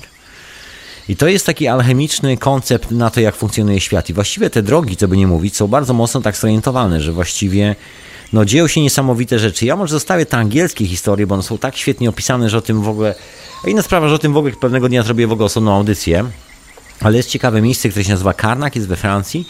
Jest to niesamowita historia, bo jest bardzo podobne pod wieloma względami do tego miejsca w Polsce. Jest takie miejsce w Polsce, gdzie są kamienne kręgi gdzie zostało, nie wiem czy to są stare wierzenia, które przetrwały lokalnie, nie mam pojęcia, ale y, tak słyszałem, nie wiem czy to jest prawda, ale bardzo przypomina to oryginalne wierzenia, które są w Karnak. To jest taka gigantyczna konstrukcja e, megalityczna, taki, taka aleja wyłożona megalitami, gigantycznymi megalitami. I niektóre z tych kamieni mają swoją specjalną moc. Jeżeli tam pojedziecie, zobaczycie, że dookoła niektórych kamieni są wręcz wydeptane takie bardzo jasno widoczne ścieżki że to nie jest, y, a dookoła niektórych kamieni po prostu rośnie trawa, a niektóre są bardzo popularne. I są kamienie, które, y, które na przykład dają kobietom dzieci. Jeżeli kobieta ma problem z zajściem w ciążę, wystarczy przyjść, usiąść albo otrzeć się na ten kamień, ale też trzeba to zrobić w odpowiednim momencie dnia i też odpowiednim, właściwie nie tylko dnia, bo to w ogóle musi być właściwy dzień. Czyli najlepiej, żeby to była na przykład pełnia, albo żeby to był e, żeby to była taka noc, kiedy właściwie nie ma, kiedy snów, kiedy nie ma żadnego księżyca na niebie, kiedy jest kompletnie ciemno i są tylko gwiazdy i tylko w nocy i tylko po zachodzie słońca albo tuż przed wschodem słońca, że są takie magiczne pory. Bardzo dokładnie takie same historie jak z tak zwanymi magicznymi drogami. Słuchajcie, prze, e, e, przesądy w średniowiecznej Europie na temat, e, na temat dróg trwały bardzo długo. Takie stare, alchemiczne, astrologiczne przesądy, można powiedzieć, takie, nie wiem, być może części najstarszej tradycji. W Europie nie podróżowano na przykład niektórymi szlakami, tymi najstarszymi szlakami gdzieś przebiegającymi przez święte miejsca, tak zwanych heretyków, albo z jakichś starych przodków, nawet w czasach, e, w czasach największej, że tak powiem, największych katolickich najazdów nie, nie było odważnych, którzy by podróżowali w ciągu dnia tymi szlakami. Niektóre drogi były na przykład tylko dedykowane na to, żeby podróżować nimi nocami, a niektóre tylko dniem. I to było dosyć specyficzne, dosyć zabawne, że pomimo, że e, cała, że tak powiem, armia zbrojnych pod mieczem, to w ogóle nikt nie łamał tego, e, tego zakazu. Jeżeli to była taka droga, którą się podróżowało tylko za dnia, to nią się podróżowało tylko i wyłącznie za dnia. Bo co można było spotkać nocą na takiej drodze? Nocą można było spotkać na takiej drodze duchy przodków przede wszystkim, dziwne światła, można było spotkać e, kobiety, które kuszą zbrojnych, e, wciągają do lasu i e, no właśnie zagryzają, czy jakoś tak, wszystkie te opowieści o strzygach w lesie, prawda? Że są takie specjalne drogi, że są takie bardzo specjalne i że nimi no nimi to tylko się podróżuje w określonych porach, w określonych momentach i to nie zawsze. I tam są specjalne kamienie, się podróżuje od kamienia do kamienia, od... Dokładnie. Masa takich historii. To naprawdę trwało bardzo długo w Europie. W Polsce jest sporo takich dróg. E, w ogóle w całej Europie jest sporo jeszcze takich dróg. Znaczy teraz, teraz nie ma takiej tradycji, że ktoś mówi, że a to po nocy nie będę jechał. Chociaż są takie miejsca, gdzie ludzie mówią, że jest taka droga, na której na przykład pojawiają się duchy który, ludzi, którzy zginęli gdzieś tam w wypadku, albo są drogi, gdzie jest na przykład więcej wypadków niż mniej. Są takie miejsca i to, to jest taki fenomen. My nie jesteśmy w stanie tego wytłumaczyć. Są tam oficjalne wyjaśnienia, że to jest na przykład prosta droga i to dlatego, bo kierowcy się męczą na prostej drodze, bo stają się zbyt leniwi i akurat w tym miejscu robią się tak leniwi, że zawsze wyrżną orła samochodem w coś. A to nie zawsze, a to nie zawsze jest kwestia profilu drogi, ani wszystkich technicznych aspektów. Taki starożytny człowiek, jakby przyleciał do naszego czasu w takiej maszynie czasów, to tak stanąłby, podrapał się w głowie, się spytał, czy może przypadkiem nie jest tak, że to miejsce ma w sobie jakąś taką energię, że dzieją się tam takie dziwne rzeczy. Są takie miejsca w Polsce, gdzie samochody jadą do góry. jest masa takich miejsc na świecie. To nie jest naprawdę takie unikatowe. My o tym po prostu nie mówimy, tak troszkę przy... straciliśmy tą całą tradycję, ten całe bogactwo tych legend na ten temat. One, one jak na ironię przetrwały bardzo mocno w, w takiej właśnie, że tak powiem, bardzo nowoczesnej w porównaniu do, e, do, do Polski, Anglii, gdzie nie było takiego chyba najazdu katolickiego, tylko dlatego to przetrwało. To się jakby zmiksowało z lokalnymi celtyckimi e, legendami. Później jak przyszli pierwsi chrześcijanie, to jakoś tam zaakceptowali część z tych informacji, także nie zostało tak, aż tak mocno zniszczone. No ale wracając do tej całej historii, związanej z tą całą geomancją i z tymi, e, z tymi, z tymi rzeczami, naszym szamanem na samym początku, który wyrzucił te wszystkie kamyki. E, to wygląda troszeczkę tak e, i to jest taki kolejny, właściwie nawet nie kolejny, tylko kolejna hipoteza na ten temat i to taka całkiem, całkiem solidna, też z poparciem takim dosyć solidnym, która mówi o tym, powołując się na to, że wewnątrz naszej planety, czy jest pustka, czy nie, jest coś, co jest w ruchu, bo prawdopodobnie, przynajmniej tak głosi ta hipoteza. Jest coś, co się cały czas kręci, nadaje jakąś wibrację, coś, co utrzymuje jakąś dynamikę dookoła całego świata. No, jedna z hipotez mówi, że jest to po prostu bardzo duży kryształ, który, na którym właściwie wszystko jest zbudowane. I że te wszystkie niesamowite miejsca, które są wytyczane jako, no my je nazywamy ley lines. To są miejsca, gdzie, te, gdzie najwięcej tych ley lines, tych linii mocy się przecina. To są takie już ultra specjalne miejsca. Takim miejscem jest na przykład piramida, znaczy nie jest, tylko jest wybudowany, dokładnie w tym miejscu jest wybudowany cały kompleks w, w Gizie, w tą gigantyczną piramidą, ze Sfinksem. Cała ta historia dokładnie leży w tym miejscu wiele spraw jest, e, znaczy, no nawet nie tyle spraw, ile gigantyczna ilość budynków na świecie jest dokładnie położona w takich miejscach, gdzie, jak się mówi, jest, są takie siatka geomagne, geomagnetyczna Ziemi się krzyżuje. Czyli generalnie bardzo dużo mocy, która się manifestuje i tak potężnie. No i e, jest taka teoria, która mówi, że nasz świat i właściwie każda planeta dookoła jest przypisana konkretnej kształcie, konkretnemu kształtowi, konkretnemu kryształowi właściwie. Stąd ta cała opowieść e, w tak zwanej świętej geometrii o symbolu drzewa życia. No jest, jest tego trochę, ja tu nie chcę, nie, nie będę rozwijał tego tematu, bo po prostu się, pogo, się to w ogóle nie mamy tylu godzin, słuchajcie, to jest tak kompleksowe. No ale generalnie pomysł jest taki, że to wszystko, że pod nami jest taki duży kryształ. Potężny kryształ.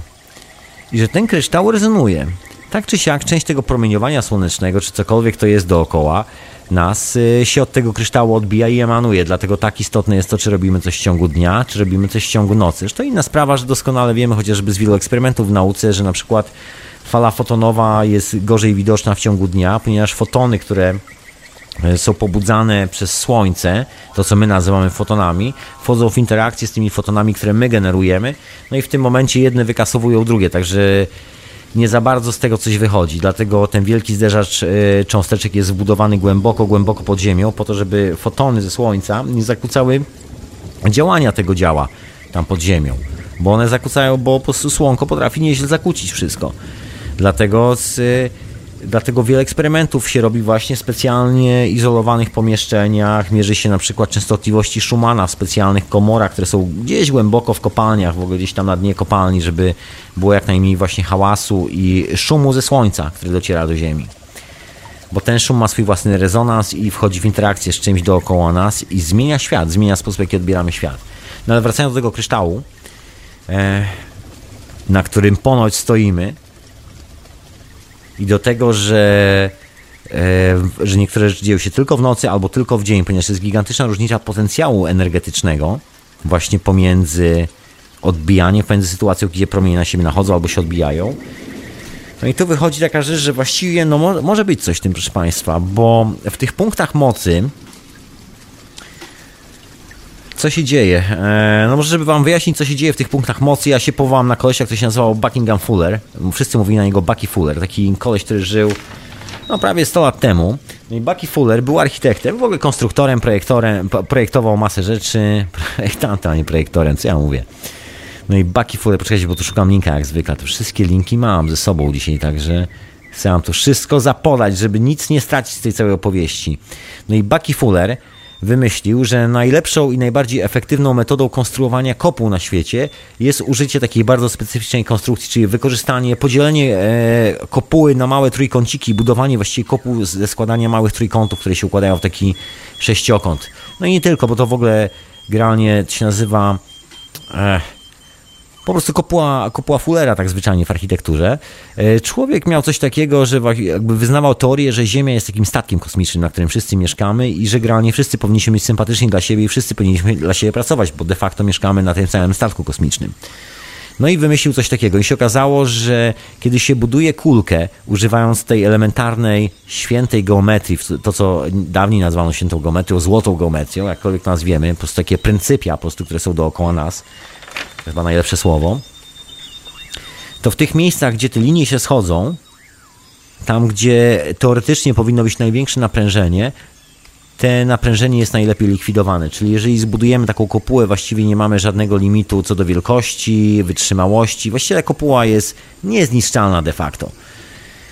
No i Buckingham Fury właśnie zaprojektował i odkrył to, że w miejscach, gdzie te, te linie się krzyżują, powstaje bardzo duże naładowanie, właściwie, właściwie rozładowanie mocy, takie gigantyczne. No i teraz y, jak się buduje na przykład takie gigantyczne osłony do radarów, y, wiele rzeczy dookoła, możecie takie kopuły zobaczyć wszędzie, no to się wykorzystuje dokładnie ten sam patent czyli generalnie odpowiednik, e, odpowiednik takiego dużego kryształu. To jest trochę, no bo to jest taka kryształowa struktura, po prostu jakby zamienić kulkę, kulkę która normalnie jest okrągła, skrystalizować ją, że wszystkie, że ona zamienia się w małe takie ścianki, które są małymi trójkątami.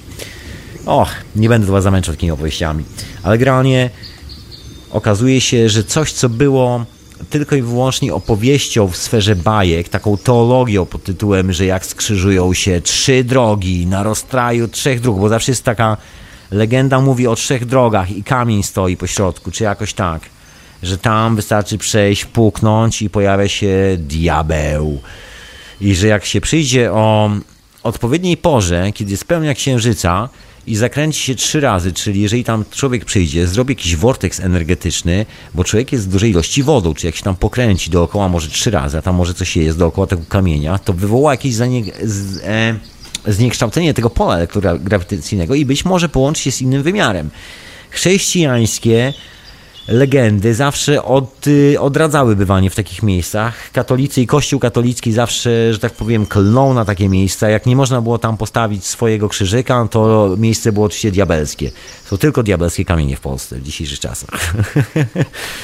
A to nie były wcale diabelskie kamienie, są takie miejsca, gdzie się manifestują duchy, gdzie można było przyjść, porozmawiać z duchem przodków na przykład ponieważ wiadomo było, że wszyscy tamtędy chodzą, że to jest takie miejsce, że to nie tylko ludzie są na ziemi, że obok nas chodzą też duchy, że to wszystko jest dokładnie takim światem równoległym i że to są takie portale do tego świata równoległego, to są te załamania. I kiedy te ley lines, te energetyczne linie przez siebie przechodzą i postawi się tam kamień, to właśnie ten kamień jest takim punktem, który jakby skupia tą energię, ona nie może sobie przeskoczyć dalej.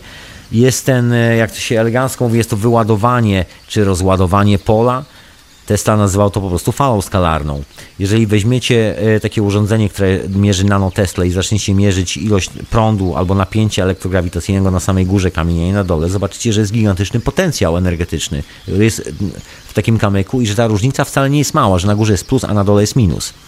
I że jeżeli się odwróci taki kamień do góry nogami położy na ziemi, to ta różnica potencjałów zaraża jakby potencjał Ziemi, tudzież potencjał Ziemi w pewnym momencie zaczyna wyrównywać potencjał kamienia, tudzież go zmieniać bardzo intrygująca historia. To jest troszeczkę tak jak właśnie y, kładzenie specjalnych gła, głaz, właśnie nie tyle specjalnych, ile głazów w specjalnych miejscach w korycie rzeki po to, żeby na przykład tą rzekę spowolnić albo żeby ją przyspieszyć, ale tak, żeby nie wyrywała wszystkich drzew z korzeniami ze swojego, że tak powiem, y, z brzegów, tylko żeby płynęła w swoim własnym korycie.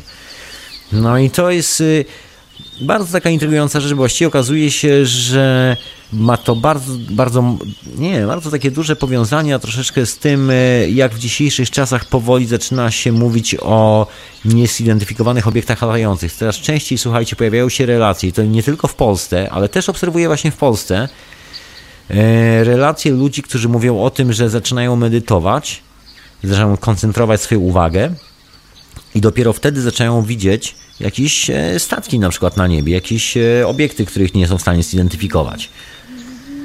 Starożytni mówili, że właściwie to, e, to nie było żadnym takim żadną taką wyjątkową rzeczą, to było czymś normalnym, że były właśnie takie drogi, miejsca, kamienie, gdzie wystarczyło tylko przyjść, usiąść sobie, posiedzieć i nagle zaczynało się widzieć duchy dookoła. Zaczynali przychodzić przodkowie. I w ogóle ci przodkowie przemawiali przez te kamienie. W ogóle taka historia ciekawa. Słowem, miejsca, w których straszy. Nasza kultura, w której my zostaliśmy wychowani, nazywa te miejsca właśnie demonicznymi, przybija im właśnie tą pieczątkę diabelską, że tam zawsze coś nas pochłonie, zje i pożre. W rzeczywistości no, wygląda, że być może być e, odwrotnie i to tak całkiem nieźle odwrotnie. Dużo jest jeszcze takich miejsc w Polsce. Myślę, że jakby tak pochodzić, poszukać, to troszkę człowiek by znalazł. tego wszystkiego. No i jest taka legenda, o której właśnie. Nawet nie tyle legenda, to jest coś, co mówią Indianie, którzy używają ayahuaski i mieszkają w Amazonii. Kiedy się ich, może nie wszyscy, ale przynajmniej z tego, co ja się dowiedziałem, kiedy się ich pyta o statki kosmiczne, o UFO, to oni nie mówią o żadnych e, maszynach, żadnych silnikach, żadnych aluminiowych ramach, e, platynowych przełącznikach, kablach, e, silnikach grawitacyjnych. Oni nie mówią o tym w ten sposób. Oni mówią o tym, że te jasne obiekty, te kulki latające, które widzimy, które się manifestują właśnie w tych dziwnych miejscach, to te kulki to są, to są duchy, to, to są dusze, to są istoty, to są byty, które podróżują pomiędzy wymiarami i że właśnie w tych miejscach, gdzie jest takie załamanie tej siatki geomagnetycznej Ziemi, gdzie być może stoi duży kamień, który zmienia wszystko dookoła, że być może ten kamień ma taką energię, że tam następuje jakieś załamanie tej niewidocznej energii. My jej nie widzimy, bo to jest ciągle ta sama historia właśnie z magnesem. Naprawdę nam się wydaje, że, że widzimy bardzo dużo, ale tak naprawdę ile widzimy? Ile widzimy z takiej mocy magnesu? Nic nie widzimy. Puste powietrze, które przyciąga jeden kawałek metalu do drugiego, nic więcej. I właśnie oni mówią, że jeżeli budujemy drogi, to te drogi są wykorzystywane nie tylko przez nas, ale przez, y, przez ten cały niewidoczny świat. I to jest główny powód, dla którego każda porządna droga powinna być zbudowana i oparta na tej strukturze energetycznej, bo kiedy odklejamy się od tej rzeczywistości, tej duchowej, od tych swoich, można powiedzieć, przewodników, przodków, e, tego świata, w którym, w którym żyje ta nasza druga część, no to w tym momencie nasze podróże tracą na wartości. Męczymy się w podróżach. To już nie jest to samo, słuchajcie, to już nie jest to samo, co porządną drogą z porządnymi kompanami. Się okazuje, że być może właśnie to jest, to jest jedyna i taka najsłuszniejsza droga, a metoda budowania dróg, żebyśmy elegancko podróżowali, żebyśmy, żeby było jak w tym przysłowiu, że człowiek w drodze to mądry człowiek. Dokładnie że, że jak człowiek podróżuje, to go czyni mądrym. To też się nie wzięło chyba znikąd. Ja coś tak podejrzewam. Zobaczymy, proszę Państwa. Ciekawe. Takie, takie teorie, proszę Państwa, takie refleksje. Myślę, że do tematu geomancji jeszcze wrócimy nie raz i kamiennych kręgów i historii. Ja dziękuję za słuchanie hiperprzestrzeni. Pozdrawiam serdecznie, dziękuję wszystkim sponsorom. Jeszcze raz za świeży sprzęt, na którym dzisiaj po raz pierwszy, aż wręcz z tremą troszeczkę mówię dzisiaj. Bo tyle gałek dookoła, że wow. Dawno tyle nie było. Yy, także dziękuję bardzo wszystkim sponsorom. Peace and love, moi drodzy. Zapraszam wszystkich do wspierania Radia na Fali. Słuchajcie, wspierajcie nas, yy, wspierajcie mnie. Jest troszkę sprzętu dalej do kupienia. Także zapraszam wszystkich bardzo serdecznie do pomagania. Niech to wszystko lepiej brzmi, niech to się lepiej nagrywa, niech to rusza w świat. Słuchajcie, linkujcie nas na Facebooku. E, ja pozdrawiam oczywiście oprócz słuchaczy Radia na Fali, pozdrawiam słuchaczy Radia Paranormalium. E, słuchajcie, Radio na Fali ma już e, Twittera, jest na Twitterze, także zapraszam serdecznie. Znajdziecie radio, myślnik na fali, myślnik, czy jakoś tak, znajdziecie to. Bez problemów, jeżeli ktoś tweetuje. Także zapraszam serdecznie. Zapraszam do odwiedzania, ściągania, wspierania, słuchania i zapraszam na wieczorową porę już za sekundę. I dziękuję jeszcze raz za słuchanie hiperprzestrzeni. Może jeszcze raz powiem, tak profesjonalnie, żeby było. To była hiperprzestrzeń.